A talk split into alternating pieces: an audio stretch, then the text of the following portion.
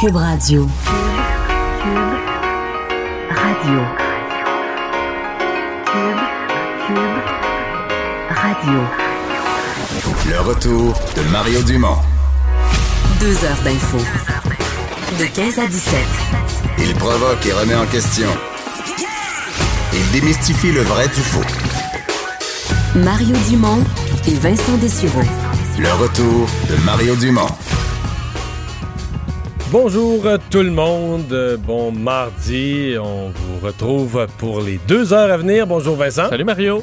Avec euh, évidemment aujourd'hui une nouvelle un peu spéciale parce qu'on en fait, on, on savait la date de l'élection, mais on sait maintenant que c'est dès demain matin. Je peux le dire aux gens, moi. On sera là en émission spéciale euh, demain avant midi sur les ondes de LCN pour aller assister à la visite de M. Trudeau chez le gouverneur général. Ouais, parce qu'il y a quand même une partie euh, protocolaire symbolique. protocolaire. euh, faut dire. Donc, euh, Justin Trudeau qui va se rendre à la résidence officielle euh, de Julie Payette, euh, la gouverneure générale, donc vers 10 heures demain pour dissoudre le 42e euh, Parlement, euh, ce qui nous amène donc à des, euh, ben, aux élections avec une, une campagne qui va s'étaler jusqu'au 21 octobre prochain. Et ben, on se demandait, hein, est-ce qu'on va, quand Justin Trudeau allait déclencher les élections, on disait probablement jeudi, Andrew Scheer avait finalement décidé de lancer sa campagne mercredi. Penses-tu qu'on a devancé Je le sais côté pas. de Justin Trudeau? Je le sais pas. En fait, euh, la raison pourquoi on excluait la journée de demain, mais là, euh, c'était de la spéculation. là. Quand je dis on, là, des, des- des- des- gens de la colline parlementaire à Ottawa, euh, mon collègue Raymond Filion, mais c'était parce que demain, c'est le 11 septembre. On partait de l'idée que c'est pas, c'est pas qu'il, tu veux dire, le 11 septembre n'est pas une date là, retirée du calendrier, mais Quand tu as le choix, ben, c'est- Pour quelque moi, chose je te d'une dire, euh, je me demande, si, moi, je pense que j'aurais pas fait ça. J'aurais, hésité à déclencher une élection un 11 septembre. Il me semble, c'est comme on dirait une date qui porte malheur ou une date brisée dans le calendrier. là. La, la page du calendrier n'est pas arrachée, le 11 septembre, mais tu sais, on dirait que c'est une date triste, une date qui. Puis, tu n'as même pas besoin de dire l'année, le 11 septembre, c'est le 11 septembre, ça rappelle tellement de choses. Donc, c'est pour ça que euh, les gens, euh, sans raison précise, semblaient un peu exclure en disant, bah, c'est trop bien de faire ça le lendemain matin, là, le 12, le jeudi. De toute façon, il y a jusqu'à dimanche pour la déclencher. ben, penses-tu qu'il a essayé d'amener le pion à Andrew Scheer? Peut-être, peut-être c'est prévu comme ça aussi. Je- franchement, là, je le, je le sais pas. Euh, chose certaine, les libéraux vont avoir réussi à garder quand même le, suspense jusqu'à la dernière minute. C'était ça leur but, parce que dans le fond, euh, ils l'ont annoncé. Là, je veux dire, à un moment donné, au dernier moment, t'as pas le choix. Tous les réseaux vont vouloir être en émission spéciale. Euh, M. Trudeau doit, convoquer les journalistes, son équipe. Faut, si tu veux organiser la cérémonie, il faut que tu le dises. Là. Mais qu'est-ce qui, en là, dans mesure, il était fait sa date limite, c'était dimanche. Mais pour les autres parties, de, le- peuvent le lancer n'importe quand. euh, Ben, tu sais, il n'y a pas beaucoup, ça fait pas une que grosse- ça change, Ça fait pas une grosse demain, hein? différence. Une des choses que ça change, c'est qu'à partir de demain, la loi électorale s'applique. Donc, par exemple, euh, mettons pour, je te donne un exemple, un parti qui aurait beaucoup d'argent, puis qui voudrait, qui voudrait, parce que en période électorale, les dépenses sont limitées, là. Tu t'es encadré. De- à partir de demain, les dépenses électorales sont calculées. Tu dois remettre toutes les factures. Donc, si tu prends de la publicité à télé, à radio, peu importe, faut que tu compiles. Faut pas que tu dépasses les limites de dépenses pour l'ensemble de ta campagne. Parce que tu te retrouves en fraude électorale. là.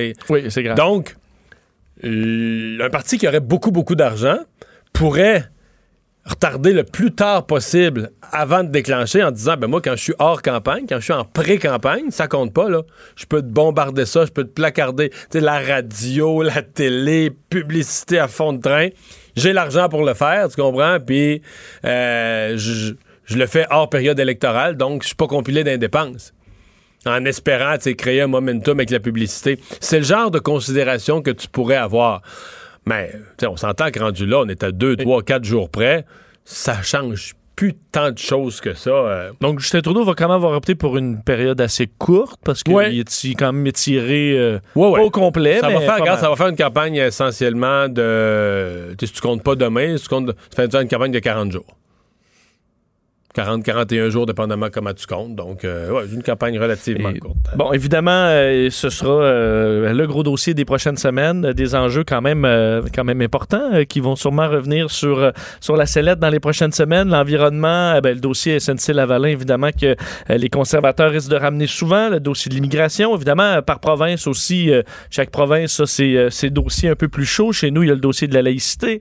Est-ce que le gouvernement, est-ce que ben, les libéraux vont, vont être clairs sur leur, sur leur position?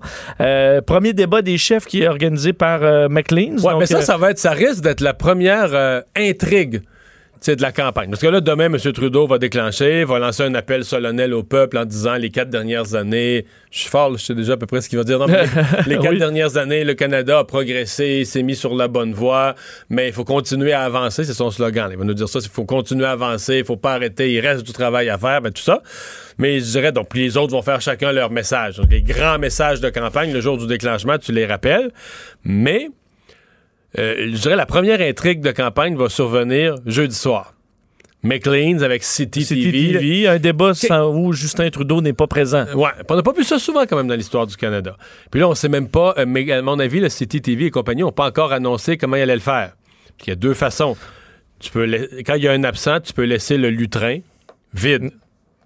Ça, euh, c'est C'est fort en image. c'est rough au niveau de l'image, oui, oui. C'est, tu sais, Puis même, quel- même si ça se passe en anglais, tu sais, je veux dire, euh, aux nouvelles, là, un lutrin vide, ça laisse une drôle...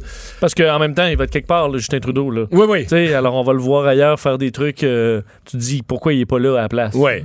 Plutôt qu'aller prendre des photos. euh, N'importe où ailleurs. Donc, ça, ça va être, ça va être intéressant.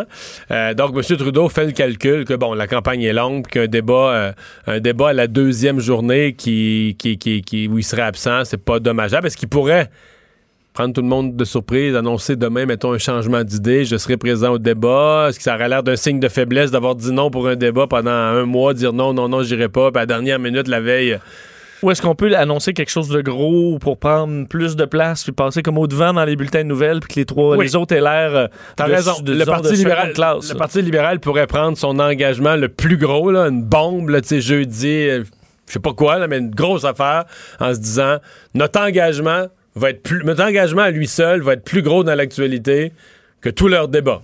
Fait que lui va avoir l'air d'un chef d'État, les autres de s'obstiner là. à- Peut-être. Mais il y a un risque. là. On s'entend que c'est un risque calculé pour les libéraux, mais il y a un risque. Il y a un risque à avoir cette image d'un débat qui a lieu, puis qu'il y a un lutrin avec le logo libéral, puis le nom Justin Trudeau, puis personne. Et La euh, lumière éteinte. Évidemment, on va surveiller les sondages. euh, toujours, quoique maintenant, c'est vrai qu'il y a eu quelques élections où les sondages et le résultat nous ont, euh, nous ont quand même surpris, mais Ouais. C'est-à-dire que pour surveiller les sondages, il y a deux affaires. Les sondages se trompent pas. Tu sais, tu regardes la dernière élection, les sondages ont suivi la tendance, puis à la fin, il y a deux affaires qu'il faut faire attention. Un, il faut regarder plusieurs sondages. Tu peux pas te fier à une seule firme, faut que tu regardes l'ensemble. Mais surtout, il faut que tu regardes les tendances. hein. Quand toutes les firmes mettent un parti à la baisse, ça se peut qu'il y en a un qui le met à la baisse de 2, l'autre à la baisse de 3, l'autre à la baisse de 4, un le met à 32, l'autre le met à 33. Mais tu sais, qui a raison exactement, c'est dur à dire. Puis même si les gens allaient voter le, le- le lendemain de tout ça, ça dépend du taux de participation. Là, si les, si les, exemple, à la dernière élection, les libéraux sont sortis beaucoup plus bas que ce que les sondages leur donnaient. C'est parce que les libéraux sont restés chez eux. Je veux dire, les sondeurs, quand ils téléphonaient, prenons des régions comme l'Outaouais, comme Laval, où le vote libéral n'a pas sorti. Si les sondeurs, les sondeurs avaient téléphoné à ces gens-là trois jours avant, ces gens-là n'auraient pas dit je suis péquiste, là, des gens des communautés culturelles, des gens de la Ils auraient dit on est libéral. On est des libéraux, on vote Ouais. libéral. Mais ils sont pas allés. Ben, tu veux les taux de participation? hein? Dans les régions traditionnellement libérales, les taux, de- les taux de participation ont été en bas de 60 à 50 quelques. Parce que quand t'en as un en hausse, même s'il est deuxième, ben, tu te dis, Si là, son lui, monde c'est est, parce si son monde est motivé puis ont foi dans le parti, là, les sondeurs essaient, eux, de, de prévenir ça en demandant aux gens allez-vous aller voter? Puis là, tu t'enlèves ceux qui sont sûrs de pas aller voter. Ben, même s'ils disent je suis libéral ou je suis, je suis- je suis conservateur, tu, t'en- tu le comptes pas dans le sondage. Il t'a dit qu'il irait pas voter. là, que, ça, ça compte pas.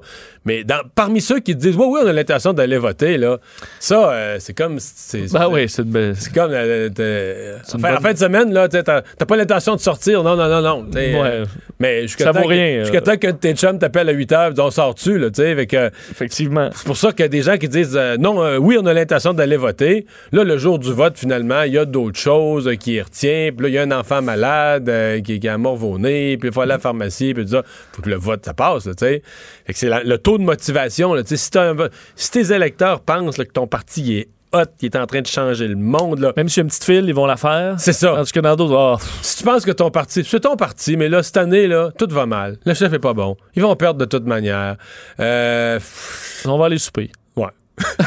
mais oui, c'est aussi fou que ça. Ah oui. Même si un sondeur t'avait appelé quatre jours d'avance, ah, ouais, allez voter. Je En fait, c'est un peu ce qui est arrivé à Hillary Clinton dans bien Aussi. des cas aussi. Aussi, Juste une aussi. fatigue, un non-intérêt. Puis on l'aime pas tant que ça, Hillary Clinton. Puis bof, à la dernière minute. On va bof. pas faire la file pour, euh, Ouais. pour elle. Ben, te dire que le pour le dernier sondage, un Main Street publié euh, hier par iPolitics, euh, les, euh, les troupes de Justin Trudeau étaient en avance, mais mince, le 37,5 devant 34% pour les, les conservateurs. Le NPD, euh, à 8,4 derrière les Verts à 10,8% Le Et- NPD puis les Verts, là, je dois avouer que sur les libéraux et les conservateurs, toutes les firmes arrivent à peu près à la même conclusion. Les libéraux sont de retour. En hausse, nez à nez, un point derrière, trois points devant, mais tu sais, la tendance est là. Les conservateurs avaient pris une avance dans l'affaire SNC-Lavalin. Les libéraux sont de retour, puis même peut-être un poil en avance. Ceci dit, j'ai beaucoup plus de misère à voir les différentes firmes de sondage sur les verts. La mais c'est-tu Nanos? Il y en a un la semaine passée qui mettait le NPD, mettons, à 16 ou 17, puis les verts à 8, puis là, un autre met les verts à 12, puis le NPD à 8. Là, il me semble avoir une grosse fluctuation. En même temps, tu te rends compte qu'il y a des vases communicants, là. Entre verts et NPD, il y a des vases communicants. Mais je sais pas à qui me fier. J'ai l'impression que les sondeurs ont beaucoup de misère. Probablement que c'est des votes très flottants, que les gens qui sont NPD, ils sont traditionnellement NPD, mais cette année, ils sont pas sûrs. Il y en a peut-être qui va être dans, dans- à l'urne. Ben, c'est ça. un ou l'autre. là. Ça, c'est tough pour les sondeurs. Quand le vote est aussi mou, là, mais en même temps, ça, c'est la job de Jack Metzing. de- avant d'aller gagner des nouveaux adhérents, là, solidifier. À mon avis, il y a une base, au Canada, il y a une base néo-démocrate d'au moins 15, 16, 17 depuis, depuis, depuis Ed Baldwin, depuis toujours. là. Au moins aller solidifier ça. Parce que pour l'instant, il y a sa, sa base, base, base dure, il les a même pas. là. Il y en a dans sa base qui iraient voter vert, il y en a qui resteraient chez eux. Fait que lui, sa première étape, c'est de redonner une espèce de, fierté de parti, puis que là, c'est nos valeurs. Puis, on- D'ailleurs, aujourd'hui, je sais pas si tu as vu son engagement, là. très, très néo-démocrate, une taxe de 1% sur les fortunes de 20 millions et plus. Ça, électoralement, c'est quand même bon parce que, dire, Ça touche presque personne Ben oui. au, au Québec là, et au Canada. tu touches un petit, petit, petit, petit, petit nombre de personnes en qui jamais voteront pour toi de toute façon. C'est ça. euh, Ben grande ouais. partie, là, ouais. Puis euh, tu fais plaisir à plein, plein, plein de monde. La question, c'est est-ce que c'est est-ce que c'est réaliste? Est-ce que les gens y croient? Tu sais, François Hollande avait proposé une affaire de même quand il Parce que là, une fois que tu t'en viens pour le faire, là, là, il peut y avoir juste quelques grandes fortunes qui quittent le pays. Puis là, ben là, là, tu perds bien plus que tu, tu perds plus d'argent que tu en gagnes. là. Tu sais, ton un petit 1% de taxe, c'est te fait perdre des fortunes au complet dans le pays. Et euh, François Hollande, ça avait tourné un peu à, Hmm. au vinaigre son affaire. Mais enfin, le premier engagement du NPD. Bon, à surveiller. Ça commence euh, demain. Demain, demain matin, on va surveiller ça et puis on va voir. euh, les, les- les- on sait déjà que les conservateurs vont être à euh, Trois-Rivières, donc une heure et demie après le déclenchement, ils vont être déjà dans un premier rassemblement à Trois-Rivières. Euh, J'ai pas vu ce que les autres partis vont faire, mais sûrement que tous les chefs vont vouloir avoir un message de, de lancement. Et il y aura plusieurs visites au Québec, à mon avis, d'ici le 21 octobre. Donc, euh, on manquera pas de choses à couvrir. Été une journée très, et c'est encore une journée très, très particulière euh, au procès d'Hugo Fredette. Oui, un fait quand même assez, euh, assez rare au palais de justice de, Ju- de Saint-Jérôme. Témoignage d'un enfant dans un dossier de meurtre. Euh, un enfant qu'on ne peut identifier, qui a maintenant 11 ans, qui avait seulement 9 ans au moment euh, euh, de la mort de Véronique Barbe, donc dans le procès de Hugo Fredette, accusé de double meurtre. Euh, lui aurait été présent avec un autre enfant, donc enfant qui lui avait 6 ans à ce moment-là. C'est lui qui aurait été éventuellement euh, enlevé par Fredette, puis qui ne témoigne pas devant le jury, mais l'autre témoigne. Mais c'est l'horreur, ça veut dire qu'il y a- deux enfants qui, avec différentes visions de la chose, mais ont assisté à, à la scène, étaient dans la maison au moment des événements. Oui, ils étaient au sous-sol, en train de jouer, donc au sous-sol de la maison, lorsque Véronique Barbe aurait été euh, attaquée. Euh, les procureurs de la Couronne qui ont décidé de présenter aujourd'hui donc une vidéo d'une entrevue avec ce, jeune qui a maintenant 11 ans, mais qui a été tournée quelques heures après la mort de Véronique Barbe, où il est allé raconter ce qu'il a, a vu évidemment avec ses, mots d'enfant. Il a été donc lui et l'autre euh, enfant alertés par du bruit, serait monté à l'étage où Véronique Barbe Lui aurait demandé d'appeler euh, la police. Il raconte ensuite, puis je le cite, là, dit, elle m'avait, elle m'a dit d'appeler la police, mais je ne l'ai pas appelée. Je pensais qu'elle n'était pas bien dans sa tête. Elle criait dans la cour, elle criait à l'aide. Euh, selon le, ce même témoignage, la victime sera ensuite sortie sur le balcon arrière de la maison en criant à l'aide. Hugo Fredette qui l'aurait ensuite ramené de force dans la maison en la serrant par la taille comme pour lui faire un câlin. C'est ce qu'il a, euh, c'est ce qu'il a raconté. Alors qu'elle semblait avoir été poignardée évidemment à plusieurs C'est ce qu'on a su par la suite. Euh, il indique que Véronique Barbe respirait fort, semblait vouloir s'endormir. Il a ensuite fui la maison en courant, euh, alors que l'autre enfant, lui, se trouvait toujours euh, dans la maison. Alors, il est revenu par la suite, a raconté donc certains détails. Après la présentation, le jeune témoin qui a été convoqué, questionné par l'avocat de la défense, donc... contre-interrogé, mais c'est une procédure quand même qui est très encadrée, euh, ce genre de... et, je recevais un criminaliste ce matin qui me disait pour l'avocat de la défense, c'est un contre-interrogatoire euh, extrêmement délicat parce que, un, moindrement qui va être dur avec le- l'enfant, t- le juge ne laissera pas faire. Et deux, l'avocat de la défense ne veut surtout pas se mettre le jury à dos. Parce que le jury. Après moi, ton procès, tu l'as perdu. là, oui, là, si, tu brasses, tu brasses un enfant de, de- de 11 ans qui a, qui a quand même vécu un traumatisme épouvantable, là, tu sais, si tu le brasses, tu essaies de le faire se contredire en le bardassant un peu, il n'y a pas grand monde dans le jury qui vont... euh, ils vont te regarder comme un être antipathique jusqu'à la fin du procès. Là. Oui. Puis ça, tu veux pas ça quand t'es l'avocat de la défense qui va avoir à plaider puis tout ça. là. Et on comprend qu'on n'assoit pas l'enfant euh, devant le jury puis qu'on commence à le questionner de toutes les façons possibles. C'est pour ça qu'on a, on a fait une- la présentation de cette vidéo tournée euh, il y a deux ans. Euh, on peut euh, le faire faire dans une autre pièce. Dans une autre pièce que, par je vidéoconférence. aussi par vidéoconférence. Donc, évidemment, c'est dans une ambiance beaucoup plus, euh, beaucoup plus calme et, euh, et apaisante. Alors, on fait ça du, du mieux qu'on peut, mais évidemment, on peut.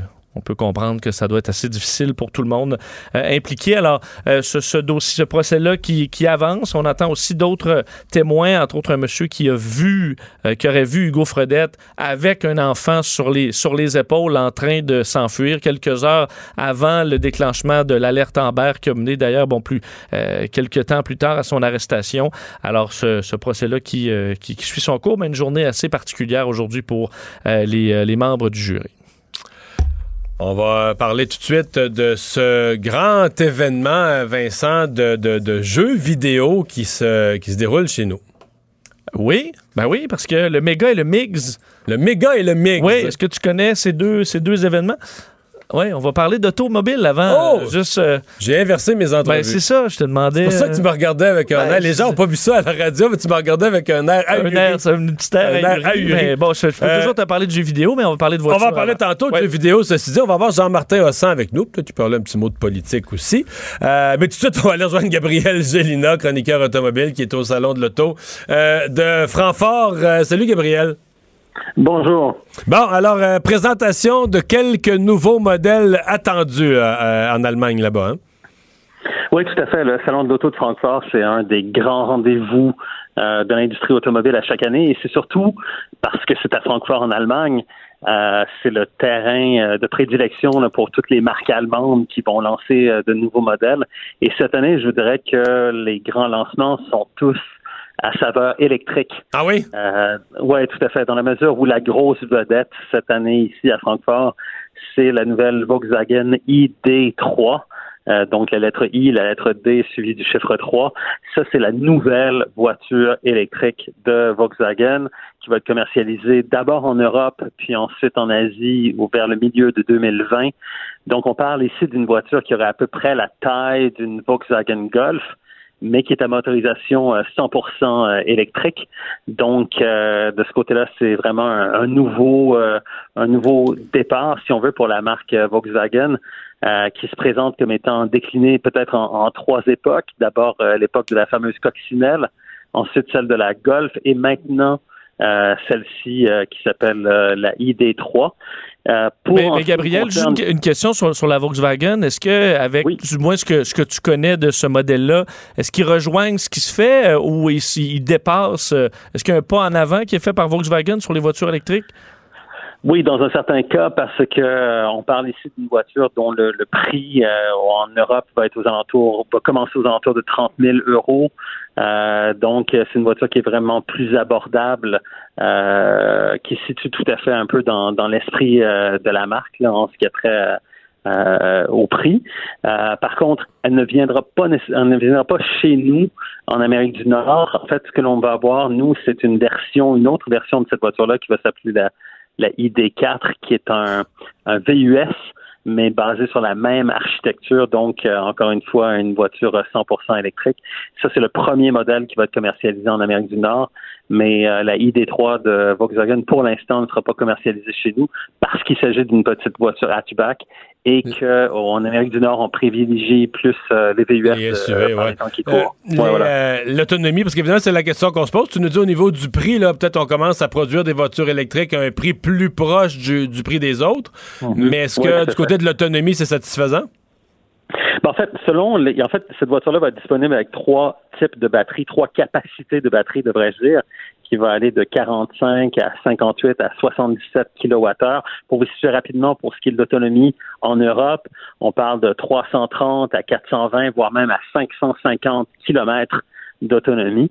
Évidemment, ça, c'est dans les conditions idéales. Euh, mais, c'est quand même bon, là. Oui, exactement. Ça nous donne une idée de. On n'est plus, dans le plus dans le 32 puis dans le 43 km, là.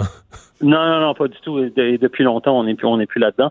Donc, euh, de ce côté-là, et puis c'est une voiture qui va avoir un moteur qui va développer l'équivalent de 201 chevaux. Donc, c'est quand même une voiture qui va être, euh, qui va pouvoir euh, se déplacer convenablement.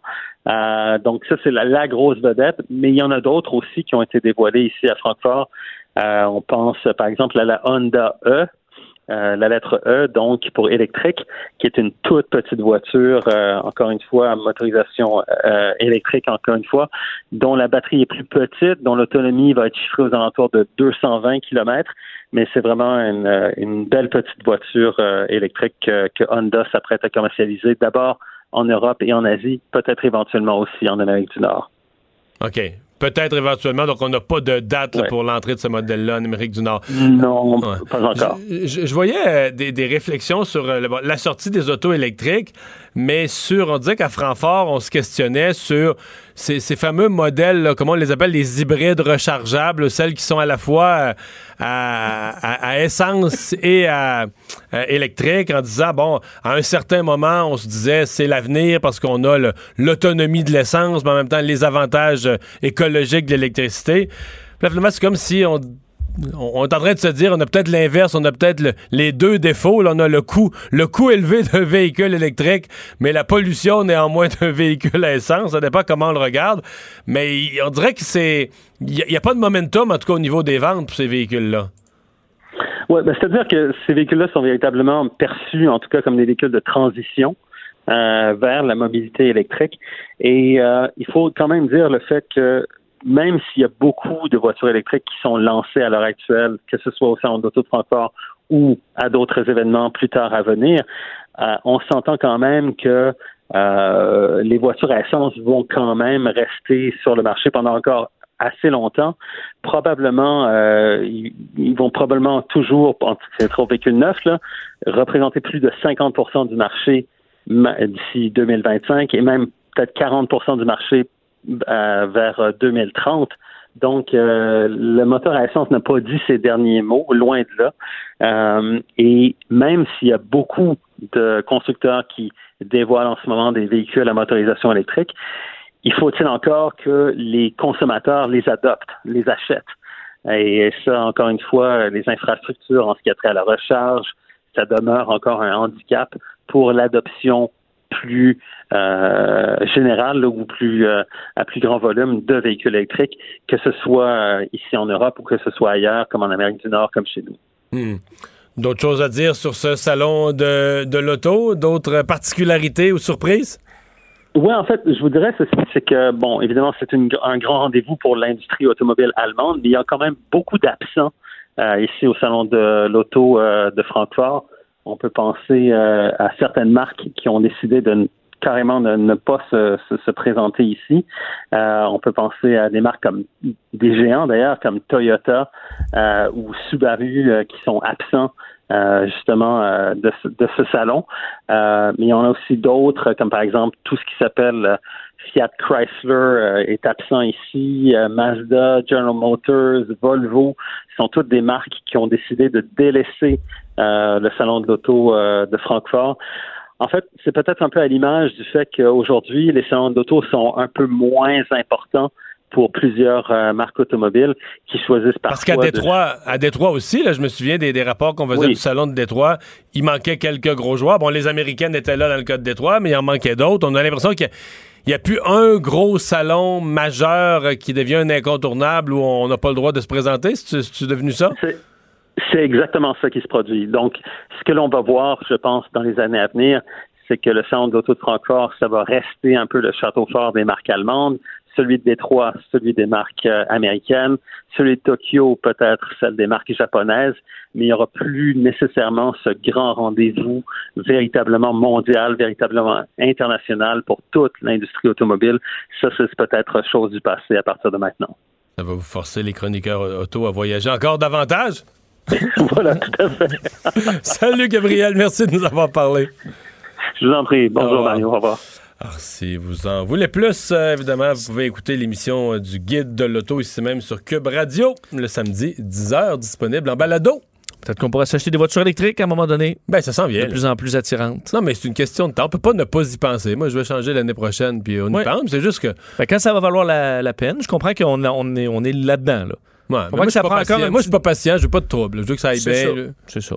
Mais je comprends qu'il y a les euh, early dit, ceux qui sautent là- là-dessus quand même rapidement, qui veulent être euh, les premiers ou pousser la technologie. C'est bien, il, en faut. Il y a d'ailleurs des rabais quand même euh, intenses donnés par le gouvernement. Mais on approche d'un réseau assez intéressant de bornes, puis qui va nous amener à changer nos habitudes. C'est sûr qu'il faut comprendre que il y a la batterie, hein, puis il y a quand même une empreinte à la voiture écologique. Ceux qui achètent des voitures électriques puis qui se pensent les plus verts, l'idéal, c'est de ne pas avoir de voiture. Ouais. Non, non, il y a, y a une le écologique on se comprend. Euh, nouvelle euh, avant d'aller à la pause sur le Parti libéral, la course à la direction du Parti libéral. On savait qu'il allait avoir une nouvelle là-dessus ce matin parce que euh, la, la- la députée Marie Montpetit avait convoqué la presse, mais c'était pas pour annoncer qu'elle sautait dans la, dans la mêlée. Non, même si elle a été vraiment Sollicitée. sollicitée. Par quelques militants, là, des militants. Elle dit des militants de toutes les régions du Québec. Tu penses que c'est un par région? Je sais pas les noms. C'est peut-être un nombre euh, limité par région, là, en tout cas. Elle est peut-être, euh, Non, non, mais- mais je crois ça qu'elle a été sollicitée, là, mais je pense pas que ça a été. là, Je pense qu'elle a pu quand même dormir, mais autour des derniers, au cours Elle des a pu répondre mois. à tous les courriels, maintenant. Oui. Bon, je comprends. Euh, donc, Marie Montpetit ne se lancera pas dans la course à la chefferie du Parti libéral euh, du Québec. Donc, elle faisait cette annonce-là aujourd'hui ben, pour une autre candidate, euh, Dominique Anglade, qu'elle va appuyer. Alors, c'était un peu, pas, une opération marketing pour visibilité pour Dominique Anglade. Alors, faire entendre un extrait de Marie Montpetit qui explique pourquoi c'est elle qu'elle a choisi d'appuyer. Dominique est vraiment euh, devenu euh, un choix euh, évident. Euh, non seulement comme euh, toutes les deux, nous sommes mères de famille, des jeunes élus, des femmes en politique, et on a une vision du Québec et des valeurs qui se ressemblent. Et je suis également très très admirative de son de son parcours professionnel. C'est une femme dont la compétence a pu être démontrée à plusieurs reprises, qui croit au développement durable, au développement économique régional et au rôle névralgique de notre métropole. C'est une femme euh, de cœur, euh, de valeur, qui, a- qui saura, moi j'en suis certaine, amener un vent de renouveau au sein du Parti libéral du Québec. Alors, le lancement de cette course est prévu pour le 23 novembre prochain. Alors, euh, on- Mais Mme Anglade qui prend quand même un peu d'avance. Euh, toujours Marois- moi, dans ma tête, c'est clair que Marois Risky, à peu près dans ces dates-là, là, autour du 23 novembre, parce que un mois après l'élection fédérale, l'élection fédérale est le 21 octobre, à peu près un mois après. que pendant les, les- les prochaines semaines, on parlera Non. pas beaucoup de la course. Et Marois euh, Risky l'a dit clairement que pour elle, pendant l'élection fédérale, ça donne du temps perdu d'essayer d'intéresser les gens à une autre course ailleurs. Et là, il y a le nom de Denis Coderre qui circule un petit peu. Ah oui? Circule. Donc, tu penses pas que ce sera un face-à-face euh, Je sais uniquement pas. féminin? Non, je sais pas. Et M. Barrette aussi? Aussi. Aussi. Mais c'est parce que lui, ça manque d'appui. C'est quand même quelqu'un qui, pour se lancer, aurait besoin. de- Mais il y en a qui pensent. Il y a plus de monde qui pense à lui maintenant qu'il y a six mois. OK. Mais est-ce qu'on pense qu'il peut être le champion? On, on est quand même chez les libéraux inquiets de l'image que son mandat comme ministre de la Santé a laissé. Le retour de Mario Dumont, le seul ancien politicien qui ne vous sortira jamais de cassette. Mario Dumont et Vincent Dessureau. Cube Radio. On est de retour et euh, des événements importants dans, dans un domaine quand même économique euh, qui, qui est important à Montréal. On parle du méga et du mix dans le jeu vidéo. Oui, ça vous dit peut-être euh, rien, mais D'après moi, des- non. Mais l'industrie vous dit quelque chose assurément. L'industrie du jeu vidéo, euh, on sait qu'au Québec, à- à- et particulièrement à Montréal, mais Québec aussi, là, le- sont des pôles importants au niveau du au niveau mondial en jeux vidéo. J'ai visité d'ailleurs il y a quelques mois Ubisoft Montréal. C'est une expérience qui est c'est- qui est dur à croire, là, à quel point des bureaux gigantesques, futuristes. Et a donc deux événements qui se jumellent cette année. Le méga, qui est vraiment plus, plus euh, bon, qui vise le grand public euh, dans le monde du jeu vidéo, et le MIGS, M-I-G-S, pour Montreal International, International Gaming Summit, Mario, qui a des avantages pour Un sommet d'industrie. sommet de l'industrie pour les entreprises, les professionnels de cette industrie-là, du 16 au 19 novembre. Alors, euh, vraiment, euh, un événement majeur dans une plaque tournante de cette industrie des jeux vidéo. Jean-Martin Hossin, directeur général de la Guilde des développeurs de jeux vidéo indépendants du Québec, euh, ex-député du Parti québécois. Bonjour. Bonjour, M. Dumont. Euh, Est-ce que c'est l'importance économique du jeu vidéo à Montréal, au Québec? Parce que là, on est dans, on est comme dans un nouveau monde de, de- de plein emploi, d'économie qui va bien. Est-ce que c'est toujours aussi important que ça l'était? Oui, je pense que c'est assez insoupçonné l'ampleur de ça. Euh, votre collègue, M. Dessureau, mentionnait l'importance de la plaque tournante qui est devenue Montréal et le Québec en entier. Il y a, des- plusieurs centaines de studios euh, au Québec, plus de 200 en fait, et euh, ça se compte en milliards l'impact économique de ça, en, des emplois, 10-12 000 emplois au Québec dans le domaine du jeu vidéo. Donc, c'est clairement un fleuron de notre économie au même titre que ceux qu'on mentionne habituellement, l'aéronautique, les sciences de la vie, etc. Le jeu vidéo en fait partie maintenant. Subventionné quand même. Ben, comme à peu près tous les secteurs, euh, il n'y a pas beaucoup de secteurs industriels dans les économies avancées qui n'ont pas de crédit d'impôt à la recherche et développement ou au développement de certains produits. Il faut dire que le, Québec a un peu inventé ce système-là à l'époque de M. Landry, mais c'est devenu presque la norme un peu partout dans le monde. Donc, les crédits d'impôt qu'on offre ici pour le jeu vidéo sont similaires à ce qui sort maintenant ailleurs sur la planète. Et donc, les grands studios internationaux ou les studios locaux qui voient le jour ici, s'ils ont du grand succès, un grand succès comparé aux autres, c'est à cause de la créativité, grâce à la créativité des Québécois et à notre main-d'œuvre, en fait. Et non pas à cause des, euh, des subventions qu'ils pourraient avoir de toute façon ailleurs. Ben c'est ça. on est plus exceptionnel sur, le, plan de l'environnement fiscal, donc ce qui nous démarque des autres et qui fait en sorte que, par exemple, on a la plus forte concentration au monde à Montréal de studios étrangers et on a la plus grande, la, la coop, la guilde que je dirige, en fait, c'est la plus grande association de studios de jeux vidéo au monde. Donc ça, c'est parce qu'on a une créativité ici qui est assez unique et que la planète en entier euh, veut venir ici pour en bénéficier. Quoi. Parlons du méga, parce que je comprends que le MIG, ça, c'est vraiment euh, c'est une affaire d'industrie. C'est comme un congrès ou un sommet d'industrie.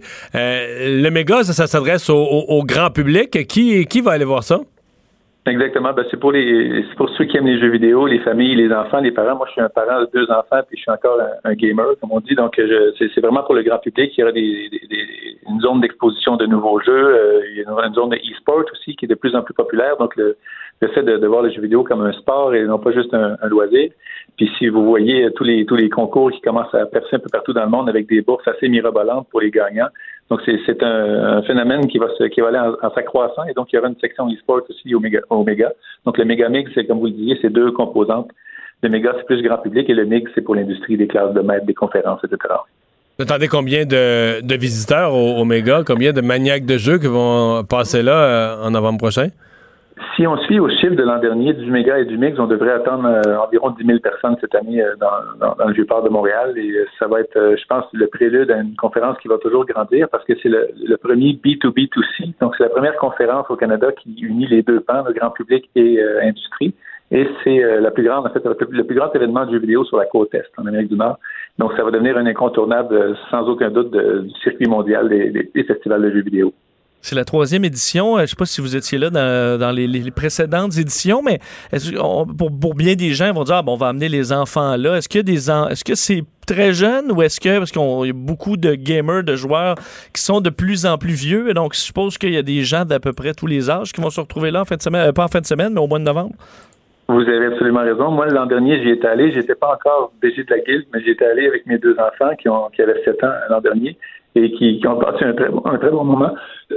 Pardon, avec euh, des petits robots, des jeux vidéo, euh, des jeux vidéo euh, disponibles sur place aussi. Puis il y avait aussi des, des gens un peu plus vieux comme moi. Moi, j'ai 49 ans. Puis euh, je pouvais aussi m'asseoir à divers tables pour essayer des jeux vidéo, des nouveautés ou des jeux classiques.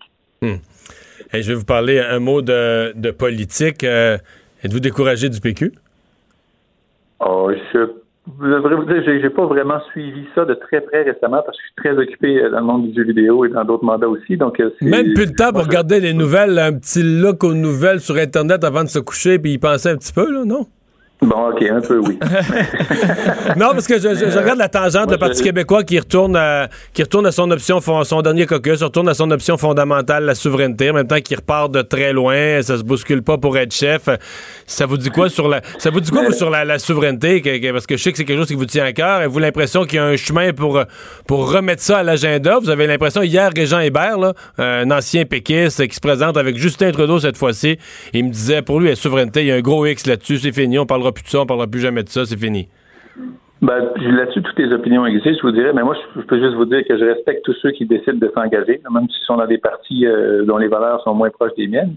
Mais pour, euh, pour ce que vous disiez que le PQ revient à la source et euh, affirme des valeurs claires, moi, je pense que si tous les partis faisaient ça, d'affirmer leurs valeurs haut et clair, haut et fort, et que les gens pouvaient ensuite simplement voter là-dessus, ce serait pas mal plus simple. Donc, je leur souhaite bonne chance aussi, comme tous les autres, mais je suis plus impliqué là-dedans pour l'instant, là, pas du tout. On vous sent très détaché, là. Euh, ben, je le suis peut-être un peu, oui, effectivement, parce que euh, il y a plusieurs mois qui sont passés, euh, il y a plusieurs années depuis que j'étais à l'Assemblée nationale, euh, un peu en même temps que vous. Donc, c'était. Non, mais il y, a- y un- il y a un an, jour pour jour, vous étiez en campagne quand même, là. Ouais, mais je suis pas retourné à l'Assemblée nationale. Les gens ont décidé autrement dans les Ouais, je comprends. hey, Jean-Martin Vincent, merci beaucoup de nous avoir parlé. C'est moi qui vous remercie. À bientôt, puis on se voit en novembre au Megamix. Oh, certainement, au revoir. C'est-à-dire, c'est du 16 au 19 novembre. En fait, la partie là, dont on parlait davantage euh, pour, Pour le le, grand public. public, c'est 16 et 17, donc au Grand Quai euh, à Montréal, pour ceux qui veulent aller euh, tester des jeux vidéo, euh, même des installations de jeux géants. D'après moi, il... il passe pas tous ces samedis soirs dans les assemblées du PQ. effectivement, on sent que Il a, ouais, je pense qu'il a tourné la page. je sais pas les combien- Québécois m'ont dit non, ben, on va aller faire autre chose. ouais. Mais je pense que c'est. À la question, est-ce que, décou- est-ce que vous êtes découragé du PQ, il répond pas à ça. Mais en même temps, il nous dit qu'il suit plus ça vraiment. Puis il leur souhaite bonne chance. Je pense qu'il y a une peu de certaine- réponse là-dedans. D'une certaine distance, mettons ça comme ça. Mario Dumont. Il s'intéresse aux vraies préoccupations des Québécois. La santé, la politique, l'économie. Le retour de Mario Dumont. La politique, autrement dit. Euh, Vincent, on s'est questionné tous les deux, il y a quelques minutes, en parlant de la direction du Parti libéral, de la chefferie du Parti libéral, sur euh, Gaétan Barrette. Oui. Euh, dans les minutes qui ont suivi, il était en entrevue à la Joute. Moi, on le voyait du coin de l'œil. On le voyait du coin de l'œil, mais là, sur Twitter, j'ai vu une des choses qu'il a dites à la Joute, c'est que depuis depuis deux semaines, mais moi, je vais, je vais te remettre ça dans mes mots, là, depuis que Sébastien Proust s'est retiré de la course. Parce que ces deux-là étaient un peu dans les mêmes clientèles, là, la- plus nationalistes, des gens qui se seraient opposés peut-être moins fort à la charte de la laïcité, là, la loi sur la laïcité de, de- la CAQ, qui, veulent, qui veulent rester plus proches de l'électorat francophone des régions et tout ça. Euh, Gaétan Barrette dit que depuis ce temps-là, son téléphone a sonné pour les premières fois. Parce qu'il avait déjà eu l'humilité de dire, moi, là, moi, je pourrais, pas. je pourrais être intéressé à me présenter, mais le téléphone sonne pas. Les personnes, il avait, il avait dit ça platement, froidement. Personne, euh, personne qui me veut, là, ni plus ni moins. Dit, son téléphone a sonné pour la première fois. OK. Donc, il n'a pas dit c'était qui, là? Non, non. Pas dire que c'est 200 non plus, mais c'est, tu sais, il- c'est un gars intelligent, là. Il lance pas ça pour rien, là. C'est ce qui nous prépare à qui je te dis. Moi, depuis le début, je, je me dis, surtout que tout le monde se retire de la course, là, je trouve que les as Ouais. s'alignent. À moins que. c'est dur de dire, euh, tu sais, s'il nous dit dans quelques semaines, ça s'arrête pas, ça dérougit plus, là. Mais tu disais qu'il n'y a personne qui t'avait appelé là, dans les mois précédents. Ouais, ouais, mais là, euh, une fois et à mesure. Parce que, au fur et à mesure que les candidats se désistent aussi, euh, c'est ceux qui veulent pas Dominique Anglade, là. Oui. Tous ceux qui avaient appelé Marie Montpetit, là, dans toutes les régions du Québec, Ouais. là, il y en a qui ont appelé euh, Ouais. On va parler sport. Euh, JC, bonsoir. Comment ça va? Euh, ça va bien. Ça va bien? Très bien. Là, Oh, euh, moi, on m'appelle. Mais, et heureusement, c'est pas pour la chefferie du Parti libéral. bon, tu serais pas disponible pour ça. Hey, C'est euh, sûr que non. je sais, euh, euh, Toi, que- Mario? Non, pas tellement, pas tellement, pas tellement. OK, correct. Il Euh, me semblait aussi. OK, sais on pas. balance. Tu sais qu'une des choses dans la vie là, qui permet à un jeune de, de progresser, d'avancer, c'est de parler avec les sages, c'est de parler avec ceux qui ont du vécu, non? Effectivement. Hein? Effectivement. Quel enrichissement? Ben moi, ça m'a servi beaucoup, beaucoup, beaucoup, pour vrai. Et je, je, je me suis jamais gêné pour le dire, je me suis jamais caché pour le dire. Quand je suis entré dans, dans ce métier-là, certains disaient avec des gros sabots, au contraire.